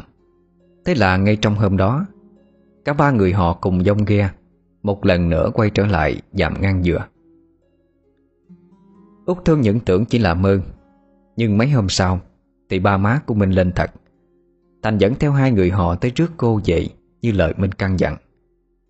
Út Thương kể hết mọi việc cho họ nghe. Nghe xong tất cả, Lại một lần nữa khóc thương cho Minh Ba má của Minh rất vui Khi có được cháu nội. Vậy là ông bà ngỏ ý muốn đưa Út Thương về Tân Thành Để tiện bề cho gia đình chăm sóc cô. Lúc đầu cô cũng phân dân lắm. Cô nửa muốn đi, nửa muốn không. Phần gì nhan khối cho ba má và anh trai không ai lo. Ông Năm mới nói, Bây giờ bác tính cho bay như vậy. Bay đem di ảnh của anh chị Đông Với thằng gà vô chùa gửi đi. Để sư thầy tụng kinh cho mau siêu thoát. Phần mộ thì để đó tao thường xuyên chăm sóc cho. Bay về đó với bà má của thằng Minh, Để anh chị lo cho bay sinh ở. Chứ con mình ơn thì làm sao mà lo hết được. Ý thằng Minh nó đã như vậy, Con cũng nên nghe theo. Để nó được yên lòng nơi chính suối đi con. Ông Năm nói nghe rất hợp lý, Nên mọi người cũng làm theo ý ông. Út Thương gửi ba tấm di ảnh lên chùa, Thắp ba nén nhang, Cho quy lại tạm biệt họ. Theo ba má của mình, Về lại quê của anh. Không quên mang theo đôi chiếu tự tay anh dệt cho cô. Về tới quê Điều đầu tiên mà cô làm Là lấy một chiếc chiếu trà đắp lên mộ của mình Chiếc còn lại cô trải nơi giường nằm của mình. Đêm đêm nhớ bóng thương hình, Đôi chiếu chung tình Đắp mộ người yêu.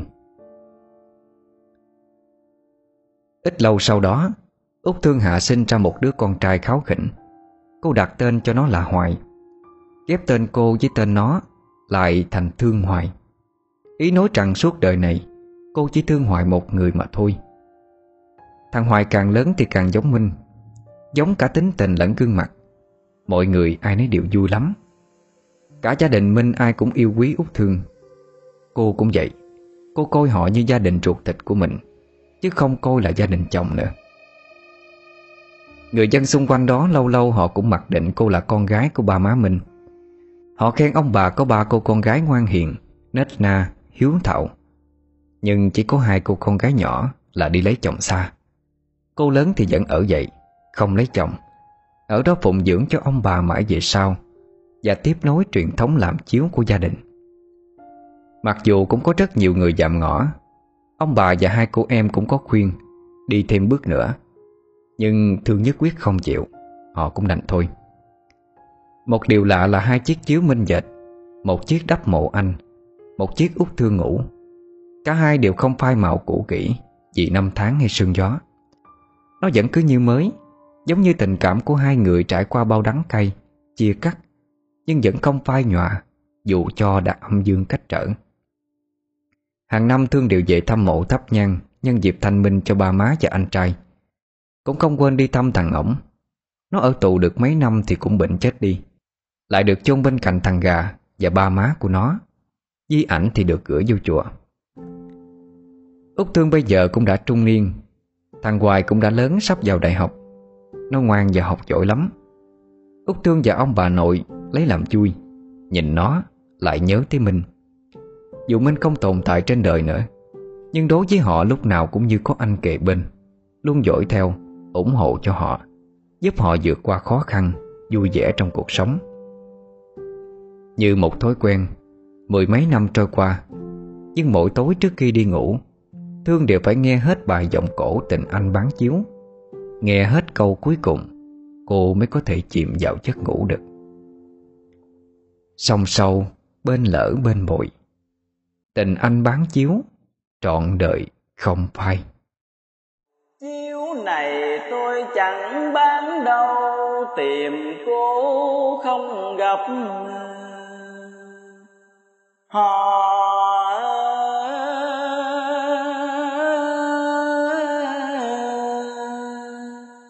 Tìm cô không gặp Tôi gối đầu.